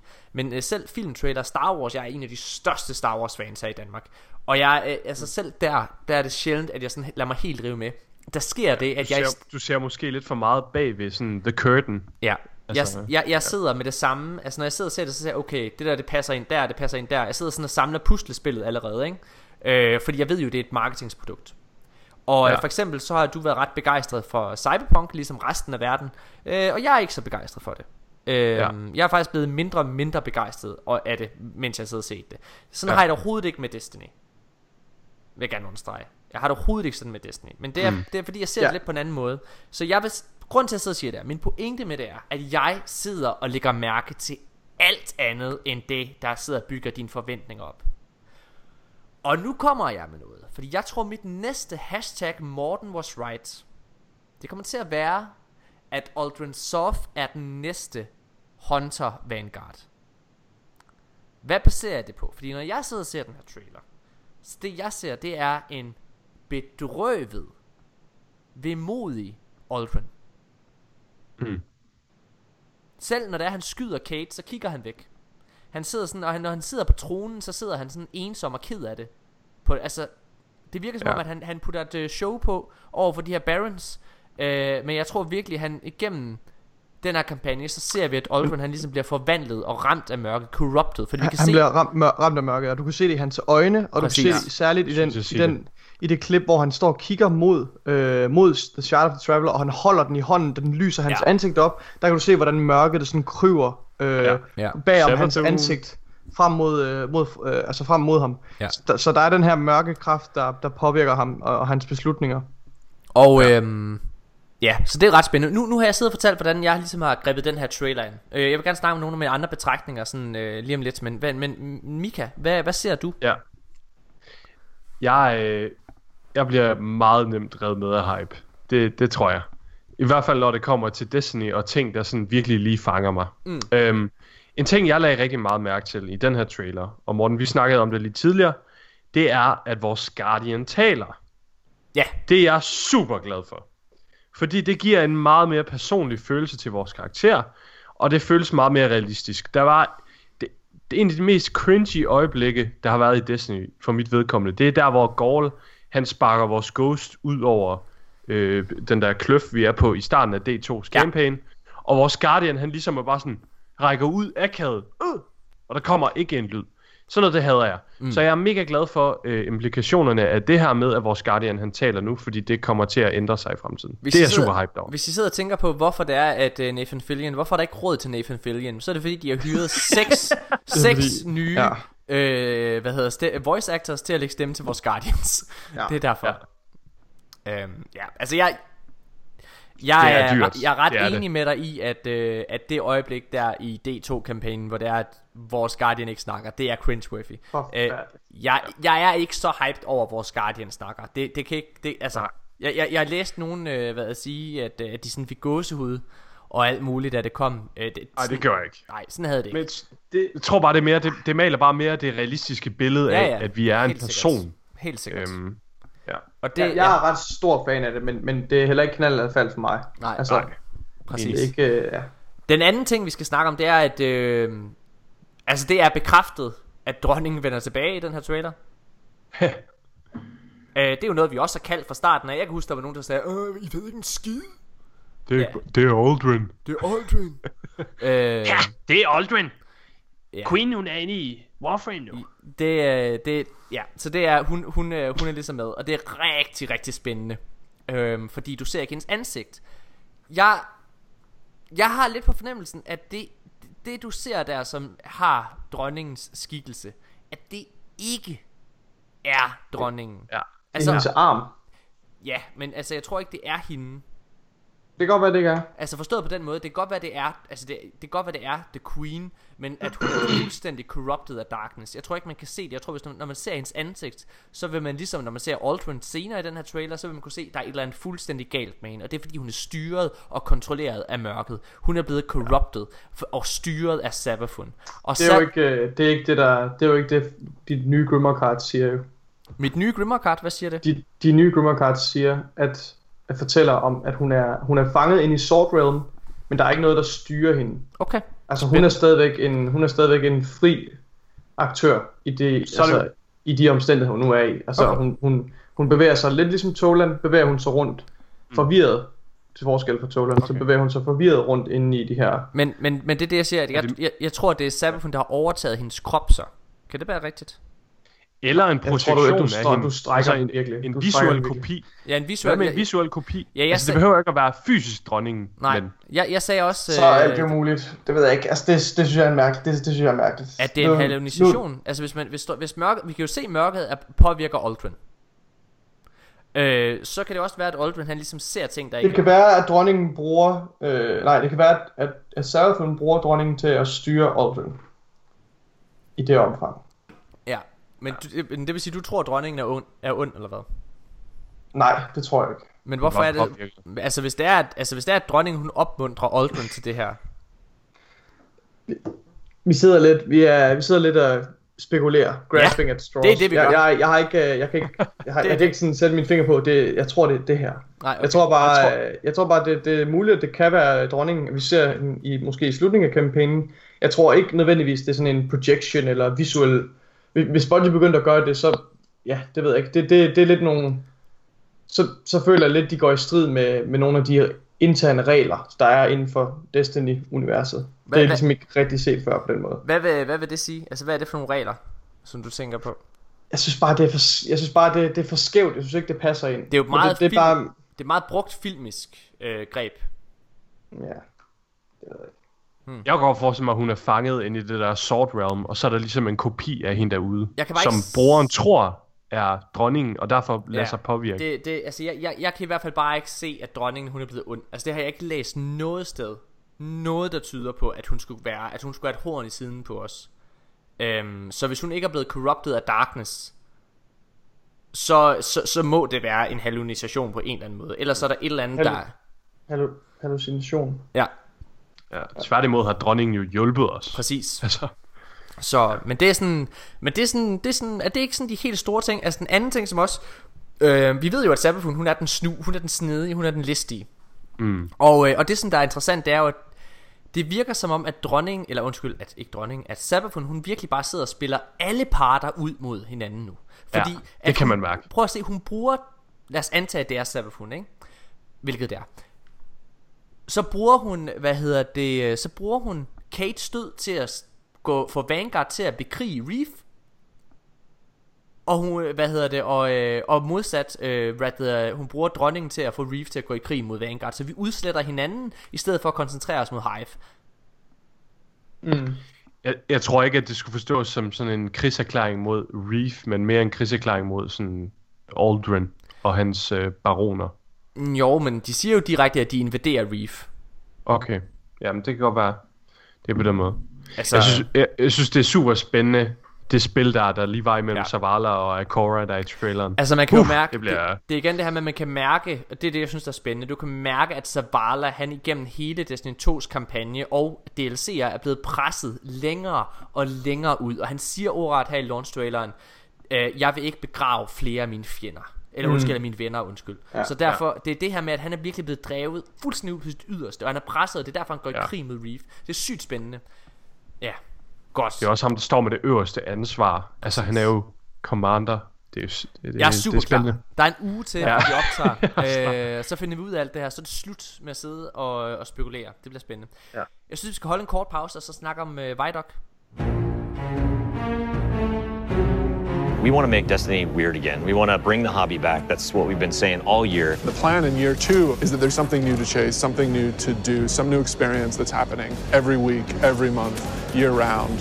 If we take everything we learned from Destiny 1, including the expansions like Taken King, take everything we learned from Destiny 2 on top of what we've learned from the fans and the players, put that all together in one package, uh, we think that's what Forsaken's going to be, and we're super excited about it. Ja, mine damer og herrer, så er vi tilbage igen, og det er, det er Vidoc-tid. Vi skal lige snakke lidt om den her Vidoc, der lige er droppet. Vi har lige set den. Øh, og det er blevet bekræftet, som I kunne høre i vores, øh, i vores interview tidligere, så sagde, øh, så sagde han omkring sæsonerne. Øh, vi spekulerede ligesom i, hvad det kunne være, og nu er det i hvert fald blevet bekræftet, at den sæson, der kommer nu her, sæson 4, den hedder, øh, de har fået navne, og den her, det hedder, øh, hvad Tema. Hedder, ja, de har fået tema, men de har også fået et navn, for der står Season Ja. of uh, the Outlaw. Mm. Det, det er noget, de lige er begyndt på det her med at kalde sæsonerne, eller at de har givet sæsonerne navne. Hvem var det, hvem var det Ja. der sagde det på vej hjem i bil? At det var det, det betød? Hvad fanden var det? Ej, nu kan jeg sgu ikke længere. Hvad var det? Vi sad og havde en hæftig diskussion. Jeg kan, Åh. jeg kan ikke. Nå. Nej, det må være, ja. Det må have været i radioen eller et eller Jeg andet. tror, det var, jeg tror, det var Mika. Nej, det var det Jeg tror også, ikke. det var Mika. Shit, rent mig. Åh, oh, hvad I pikhoveder. Nå, okay. Men i hvert fald, så, så har de fået navne, og sæson 4, det er Season of the Outlaw. Um, vi har stadigvæk uh, exclusive news omkring, at sæson 5, det kommer til at være Season of the Forge. Ja. Altså, øh, skal vi prøve at snakke lidt omkring Annual Pass? Ja. Jeg synes, øh, det er passende nu, når du lige nævner Season of the Forge, at vi så lige snakker om Black Armory. Præcis. Sæson 5. Holy shit, det ser fedt ud. Kæft, det er så vildt ud. Det er sådan noget Golden Age øh, technology. Du sagde også, der var noget med, øh, hvad de hedder. Øh, Det var en EXO. Altså, det var, det også, var ligesom også det der med Mars, hvad det hedder. Uh, Clovis Spray. Det der, ja, Clovis Spray, og vi ser nogle vilde våben. Jeg tror, der kommer til at være nogle virkelig fede våben, ja, og virkelig fedt armor i den her expansion. Golden Age våben. Det var Ja. virkelig fucking så fedt ud. Ja. Uh, altså prøv at det hele ser fucking sindssygt ud Det er også ret lækkert det her med at uh, Altså alt det her Content vi ligesom får Det, det ser ret lækkert ud At Joker's Wild det kommer til at fokusere på Gambit Eller ikke, undskyld ikke Gambit Men karakteren Gambit uh, Hvad hedder han? Ja. Hvad hedder han ham der døden? Åh, jeg har glemt Ja, det. ham Hvad der er Drifter. The Drifter Drifter, ja, Drifter. Øhm, det kommer til at fokusere på ham, Jokers Wild. Øh, Black Armory, det kommer til at være sådan noget, hvor vi får en masse våben ind. Ja, det jeg stadigvæk ser, det er det her content-mangel i forhold til locations og historier og stories. Men det er jo så det, jeg tror Ja, kommer igennem det- det- Destiny ja. 1. Det tror jeg så kommer Ja. igennem Destiny 1, ikke? Mm. Øh, Mm. og det der, øhm, ja. Så det, det, det, det er fandme spændende. Jeg er mest op at køre på Nomdrum. Ja. Altså, Ja, den, jeg er den eneste, Det- der, det- der det ikke... den- øh, Ej, jeg, jeg tror, jeg er den eneste her, der ikke, øh, der ikke synes, det var super interessant. Ja, det tror jeg. Jeg, ved ikke, jeg er virkelig brændt ud på, øh, på hvad hedder det, på, hvad hedder det, Callis og på, og på, hvad hedder det, hvad hedder, det, Leviathan. Jeg synes ikke, det er en særlig sådan Nej. visuelt interessant øh, locations. Øh, så, hvad har det med det, hvad har det med Kalle så gør? Man ser det lige lidt på Leviathan. Der var Gør lige det et det? lille klip, tror Nå, jeg, det var, mm, hvor okay. man står for nogle port. Men det betyder jo ikke, at det hele er fokuseret omkring Leviathan. Nej. Ej, ikke det, de, det, de siger, som er det tematiske omkring det, det er, at det er ligesom en hel expansion bygget op som Whisper of the Worm. Altså et stort Ja. mysterie det lyder- med en masse små kroge, der skal udforskes. Altså, og det Whisper- lyder mega fedt. Whisper har jo Ja. været en af de fedeste tiltag her med Warmind, må man bare lige Ja. sige, ikke? Øhm, Altså, ja, Ja, den... må, jeg lige sige, må jeg lige sige noget hurtigt? Jeg, angående Penumbra, jeg tror virkelig, der kommer til at blive en speciel launch på den. Fordi hvis du laver en hel expansion, der er bygget op omkring en masse mysterier, der skal løses, så er der ingen, der kommer... Altså, der er ikke en eller anden historie, du skal følge. Det bliver sådan en masse grene, folk de går ud af. Åh, oh, det bliver spændende. Det, der er meget interessant, det er, at, øh, at en af dem siger, ordret, vi kommer aldrig til at have content drought igen. Og kan I ja, huske... det er vildt, at han sidder og siger det ham der. Han Hvem er ham der? Jamen, jeg sidder kan, i jeg, jeg, jeg, kan ikke lige helt huske, hvad han Øh, hedder. design director. Ja, men, men det der er Han er interessant, ny. det der er er interessant, det er, okay, huske en af de ting, vi har snakket, eller jeg i hvert fald har snakket meget om, det er det her med, at Eric Hirschberg, han sagde sidste år, at det her, altså, at vi aldrig vil have en content drought igen med Destiny 2. Ja. Og jeg sagde, at når det sådan blev sagt dengang, så var det en vision ligesom for fremtiden også, altså post det første år af Destiny 2 også. Ja. Og det er jeg så glad for, at det er noget, der kører videre her. Og det er også derfor, jeg tror virkelig, virkelig, at det vi kommer til at se nu her, det er, at der kommer aldrig til at være et tal igen på Destiny. Jeg tror virkelig, det forsvinder. Ja. Jeg tror, at man kommer bare til at bygge oven på det her fundament, der er der. Og det er også det, som Steve og Deej, de snakker om til allersidst i vores interview. Det er det her med, at vi har et virkelig, virkelig stærkt fundament med Destiny 2, som du kan bygge oven på, modsat det, du kunne i Destiny 1. Mm. Jeg er virkelig glad for det. Øh, Jeg synes, Nikolaj- han, han siger også, han sagde også i den her øh, Vidoc, der siger han også, at der kommer ikke til at være content drought i nogen måned eller i nogen uge. Der kommer Nej. til at være noget nyt hver uge. Eller Og det er sygt at love det. kæmpe Øh, og, og Nikolaj, du sagde, at du så øh, Machine Guns vende tilbage. Ja, jeg så øh, meget kort øh, klip, hvor man ser en Guardian sådan up close øh, lavet, putte et øh, frisk bånd på et øh, maskingevær. som Det er, meget, øh, det er meget spændende. Jeg er, altså igen, jeg er helt oppe at køre over det. Jeg synes, det er, øh, det er fedt. Altså, det er fedt, at de begynder sådan at snakke omkring det her med fremtiden, fordi det er jo det, vi har brug for. Vi som spillere har brug for at vide, der kommer noget igen senere. Fordi det var en af de værste ting, både Rise of Iron og Tekken King, det var det her med, at du hele tiden sad, okay, men er det bare slut nu? Ja. Hvornår kommer man der sad, bare, man sad og gættede, kan vide, Ja. hvad der kommer nu. Øh, ja. og den, den, u, den usikkerhed sidder vi ikke med længere nu. Nej. Takket være uh, Bungies uh, ambitiøse plan. Og jeg elsker at høre de ord der med, at ja. vi aldrig kommer til at opleve en uh, content drought igen. Lad os... Øh, Eller ved ikke, jeg kan være lige nu. Jeg kan være lige, lige meget ligeglad nu, fordi jeg skal alligevel læse sådan 60 timer om ugen nu, så jeg kommer alligevel ikke til at spille. Så det er kun til gavn for jer, at der ikke er content droughts længere. Åh, oh, mine damer og herrer, Hold da æsel er tilbage. Det er dejligt. Nå, lad os øh, prøv at- det, det, det er det, jeg har at sige omkring øh, Vejdokken. Har I mere at sige? Øh, nej, faktisk ikke. Så lad os holde en øh, kort pause. Jeg synes, det er fedt, vi har de her små korte segmenter her. Det er nice. Bup, bup, bup, bup, bup, bup. Så, ja. øh, hvad hedder det? Så lad os øh, tage, tage, komme over til det aller, aller sidste, og der vi skal lige hurtigt gennemgå This Week at Bungie for sidste uge.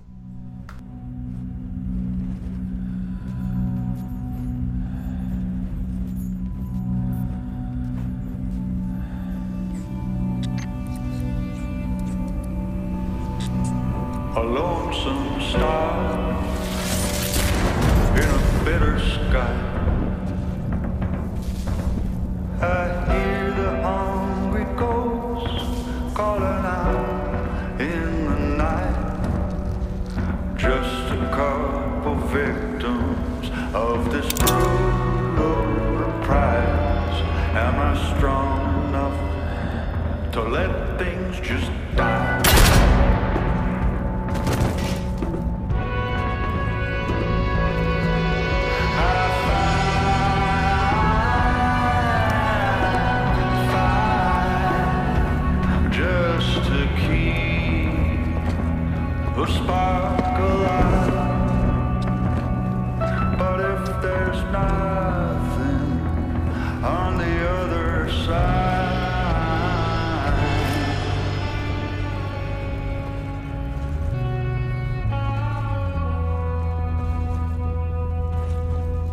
can't I leave well enough alone and go to the light?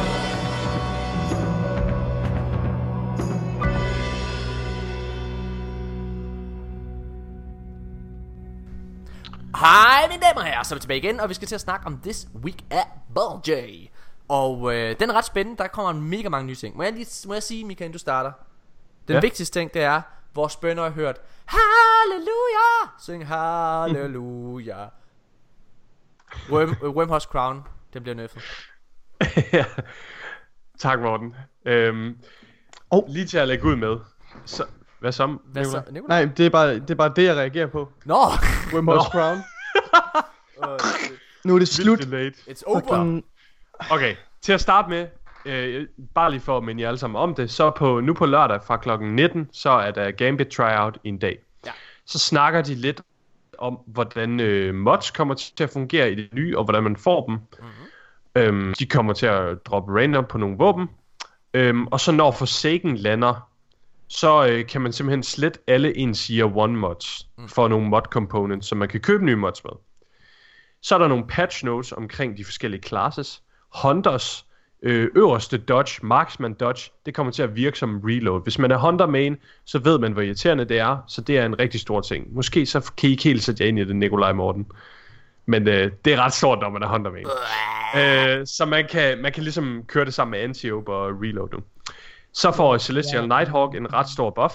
Og så øh, vigtigst af alt, selv som hunter main, så bliver Wormhouse Crown nerfed. Og det er veltrængt. Det er det. Virkelig veltrængt. Det kommer ikke længere til at øh, regenerere dit liv sådan øh, løbende, men det giver bare sådan et lille bump til dit liv og skjold. Det er super fedt. Ja. Perfekt. Så er der Warlocks. Warlocks øh, Rift bliver buffet. Den kommer til at få mere precision damage. Hell yeah. Og øh, så kommer der til at være sådan en lille timer på, så man kan se, hvor lang tid den varer. Og så øh, healer den mere. Så det er ret fedt. Så bliver Skull of Dire, Ahamkara og Transversive Steps buffet. Yes. Så er der Titans. Deres øh, Rally Barricade, den får også en buff. Man skal faktisk bare stå bag ved den nu, for at få auto-reload. Man behøver ikke at sådan bukke sig hele Det tiden. er fucking fedt. Det er, Det er sindssygt. Så ja. den kommer til at virke meget ligesom Luna Faction, og jeg tror også, det er derfor, de har gjort det, fordi Luna Faction bare har negligeret den fuldstændig. Ja. Øhm, så får Helm of Saint 14 og Mask of the Quiet One også en buff. Så bliver næsten alle granater, i hvert fald virkelig mange granater, buffet øh, på de forskellige classes. Og øh, det har jeg ikke lyst til at gå over, fordi det er lidt kedeligt, den måde, de beskriver det på. Yes. Men øh, granater bliver buffet. Så kommer Sing der nogle små... Sing Jeg har små fået mega mange energidriks. Er I klar? Fedt, mand. Woo! Er I klar på det ja. sidste her? Så kommer der nogle små quality of life changes. Øh, svær katashader. Øh, flyvende fanger fra, eller sådan flygtende fanger fra PoE, er på fri fod i verden, så det er ligesom sådan et, øh, hvad det man hedder, et ark, eller sådan noget, Ja. man kan nakke ud i verden nu, men de giver ikke rewards før efter Forsaken. Law Sectors bliver lidt sværere, så pas på dem. Og så kommer Sø ikke til at være på mappet længere. Det er ret spændende, synes Ja, jeg. det er mega Jeg fedt. kan huske, da, da han kom, så var folk meget sådan, åh, det er lidt kedeligt, at han bare er der. Det var Kan det her, vi ønskede, der skulle ske til at starte med. At han bare var, at da vi hørte, at han dukkede op ude i verden i stedet for på Tower, Ja. så det her med, at vi skulle ud og finde ham, vi skulle gå på Ja. opdagelse. Altså det her, det var, kan I huske i gamle dage, når det blev fredag, så styrtede man rundt som en fucking stukket gris Ja. på Tower. Hvor er han hen? Hvor er han hen? Hvor er han hen? Hvor er han hen? Hvor er han hen? Nu, render- nu kommer vi til at rende rundt, finde ud af, han er på Nessus. Hvor er han hen? Hvor er han hen? Hvor er der Ja. fucking meget plads der? Gå ind og find en YouTube-video. Det er så Sean! Hjælp os! Prøv at høre, hvis de tilføjer nye lokationer, hvor han kan stå, altså så ikke bare de kendte lokationer, vi allerede ved nu, Ja. så kan, det bliver svært at Er I finde. klar til at læse? Fuck yeah, Bungie! Folk kommer til at brokke sig. Og så kommer Sir heller ikke til at, øh, når man køber det der Ingram, Faded Ingram, Ja. så får man ikke et Forsaken drop. Ja. Det synes jeg er faktisk ret dejligt. Ja. Øhm, og øh, så er der en liste over nogle våben, som flytter op i Kinetic. Det har jeg ikke lyst til at læse op. Nej. Men det er øh, nogle shotguns og sniper og sådan noget, for at gøre op for, at der skal være noget der. Og så den aller sidste ting, det er, at jeres sidste stadie på Solstice gearet, nu er det godt nok over, så I kan ikke nå det mere, hvis I ikke er derop, Men hvis I har noget gear, der er i Legendary, eller Sorcerer's gear i Legendary, så kan I stadigvæk nå at klare de forskellige challenges, der er der på. Nightfall og Heroics kan I dog ikke spille, før Forsaken dropper. Nej. Der er noget med Nightfall scoring ikke du er i den her uge. Check. Så, øh, det, men I kan klare det efter Forsaken dropper. Det var This Week at Bungie. Mega fucking bad. Giv mig et hashtag Yumika. Hashtag! Episode 100, come on, dreng. Okay. Øh, hashtag Ved Nikolaj. episode 200. Hashtag Nikolaj knows. Ej. Du er så klog, Nikolaj. Jeg tager begge og mine jeg, tilbage. og jeg er så klog. Og vi, Og vi er så kloge. Vi er så kloge og, sammen. og hvis man hader, når vi gokker den af på hinanden, så Ja. kommer man til at fucking hade den her episode. Uh, uh, uh, uh, uh, uh. Yumika! Sådan der. Okay. Mine damer og herrer, det har været episode 100. Øhm, prøv at. Jeg tror, at der er nogen derude, der ved, at det, er en speciel episode. Fordi vi har en helt fantastisk slutsang, vi skal høre. Den er lige udkommet i dag, og det er fra de bedste, der er til at lave parodisange til Destiny overhovedet. De hedder The Death Singers, det er dem, der har lavet, øh, altså både det der, øh, hvad hedder det, Come on and raid with me, og alt det der pis. Øh, og øh, hvad det hedder, Awoken Queen, Marasov. Den er god. Den er mega god. Men, de har lavet en ny en, som hedder Kate Six and Crow, som er en parodi på den der sang, der hedder X's and O. Ja, øh, så, den er, Wow. jeg, jeg har hørt den 27 gange i dag. Jeg, har- jeg, Er den god? Er den catchy? Den er mega Ja, ja, det er catchy. den. Åh, og, nice. Altså, den er virkelig, virkelig god. And Crow. Ja, ej, den er god. Så den, den skal vi slutte af med, men allerførst vil jeg bare sige tusind, tusind tak for 100 helt fantastiske episoder. Og Mika, selvom at du ikke har været øh, Ja. medvært hele tiden, så har du været med hele vejen alligevel, for du har lyttet fra Det dag har jeg. Og, øh, og jeg vil bare sige, øh, jeg vil sige tusind tak for, øh, for jeres venskaber. Jeg to Skål derude for 200 episoder mere. Ja, præcis. Eller 100 episoder mere. Ja, ja, så tager vi den lige op til Og nu skal, overvejelse. hvad er det, vi skal nu, faktisk? Der Vi- sker lige om lidt. Vi, vi, nu kommer den der, øh, hvad det hedder, update, så vi skal ind og spille helt Ja. meget. Åh, jeg glæder Der er mig. Vi skal ind og have Red, Red, Red Rex Claymore. Men allerførst... Red Rex Red Rex Clay. Uh, Christopher Barrett. Barry, Barry, Barry. The DLC. The DLC's, DLC's. Nu har folk også nok af os. Husk at gå ind og give os en anmeldelse på iTunes, så er I mega søde og rare, dejlige og fantastiske. Øhm, ja. Så bare giv os en god gammeldags anmeldelse, og følg os bare på iTunes, følg os på Twitter, følg os på Twitch, og se os på Twitch. Og du rækker fingeren op i vejret, Mika Højgaard. Ja. Herre lærer, jeg har et spørgsmål. Ja, eller en så? ting, jeg vil sige. Fortsæt. Det er, at øh, på tirsdag, så husk at komme ind og se os på Twitch, når vi streamer Forsaken. Live! Når den går live. Fordi det... Kom ind og hygge, Ja. ja. sig hej og sådan noget. Og selv hvis I spiller selv, så kan I jo altid være lidt aktive i chatten og sådan noget. Ja. Kom og hygge. Mine damer og herrer, tusind, tusind tak, fordi I har siddet og lyttet med. Nu skal vi høre den en af de bedste Destiny Party sang ever. Tusind tak for 100 dejlige episoder. Hej.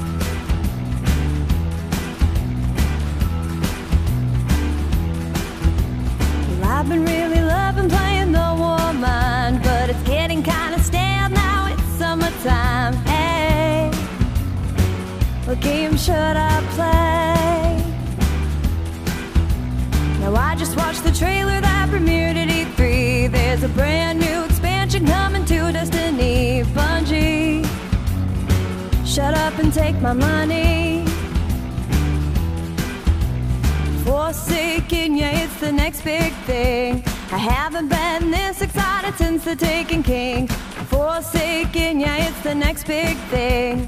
Uldren is back, he's got Kate Six on his knees. Exo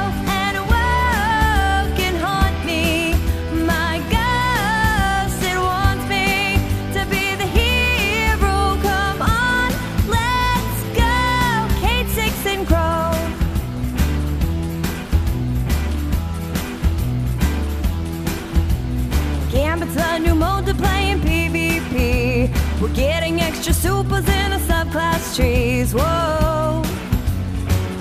Also arrows and bows. Uldren freed the barons, now the hunt is on. I hope they start designing fancy warlock bonds. You know, it's just a fashion show. Forsaken, yeah, it's the next big thing. Haven't been this excited since the Taken King. Forsaken, yeah, it's the next big thing. Uldren's off his back, he's got Kate Six on his knees. XO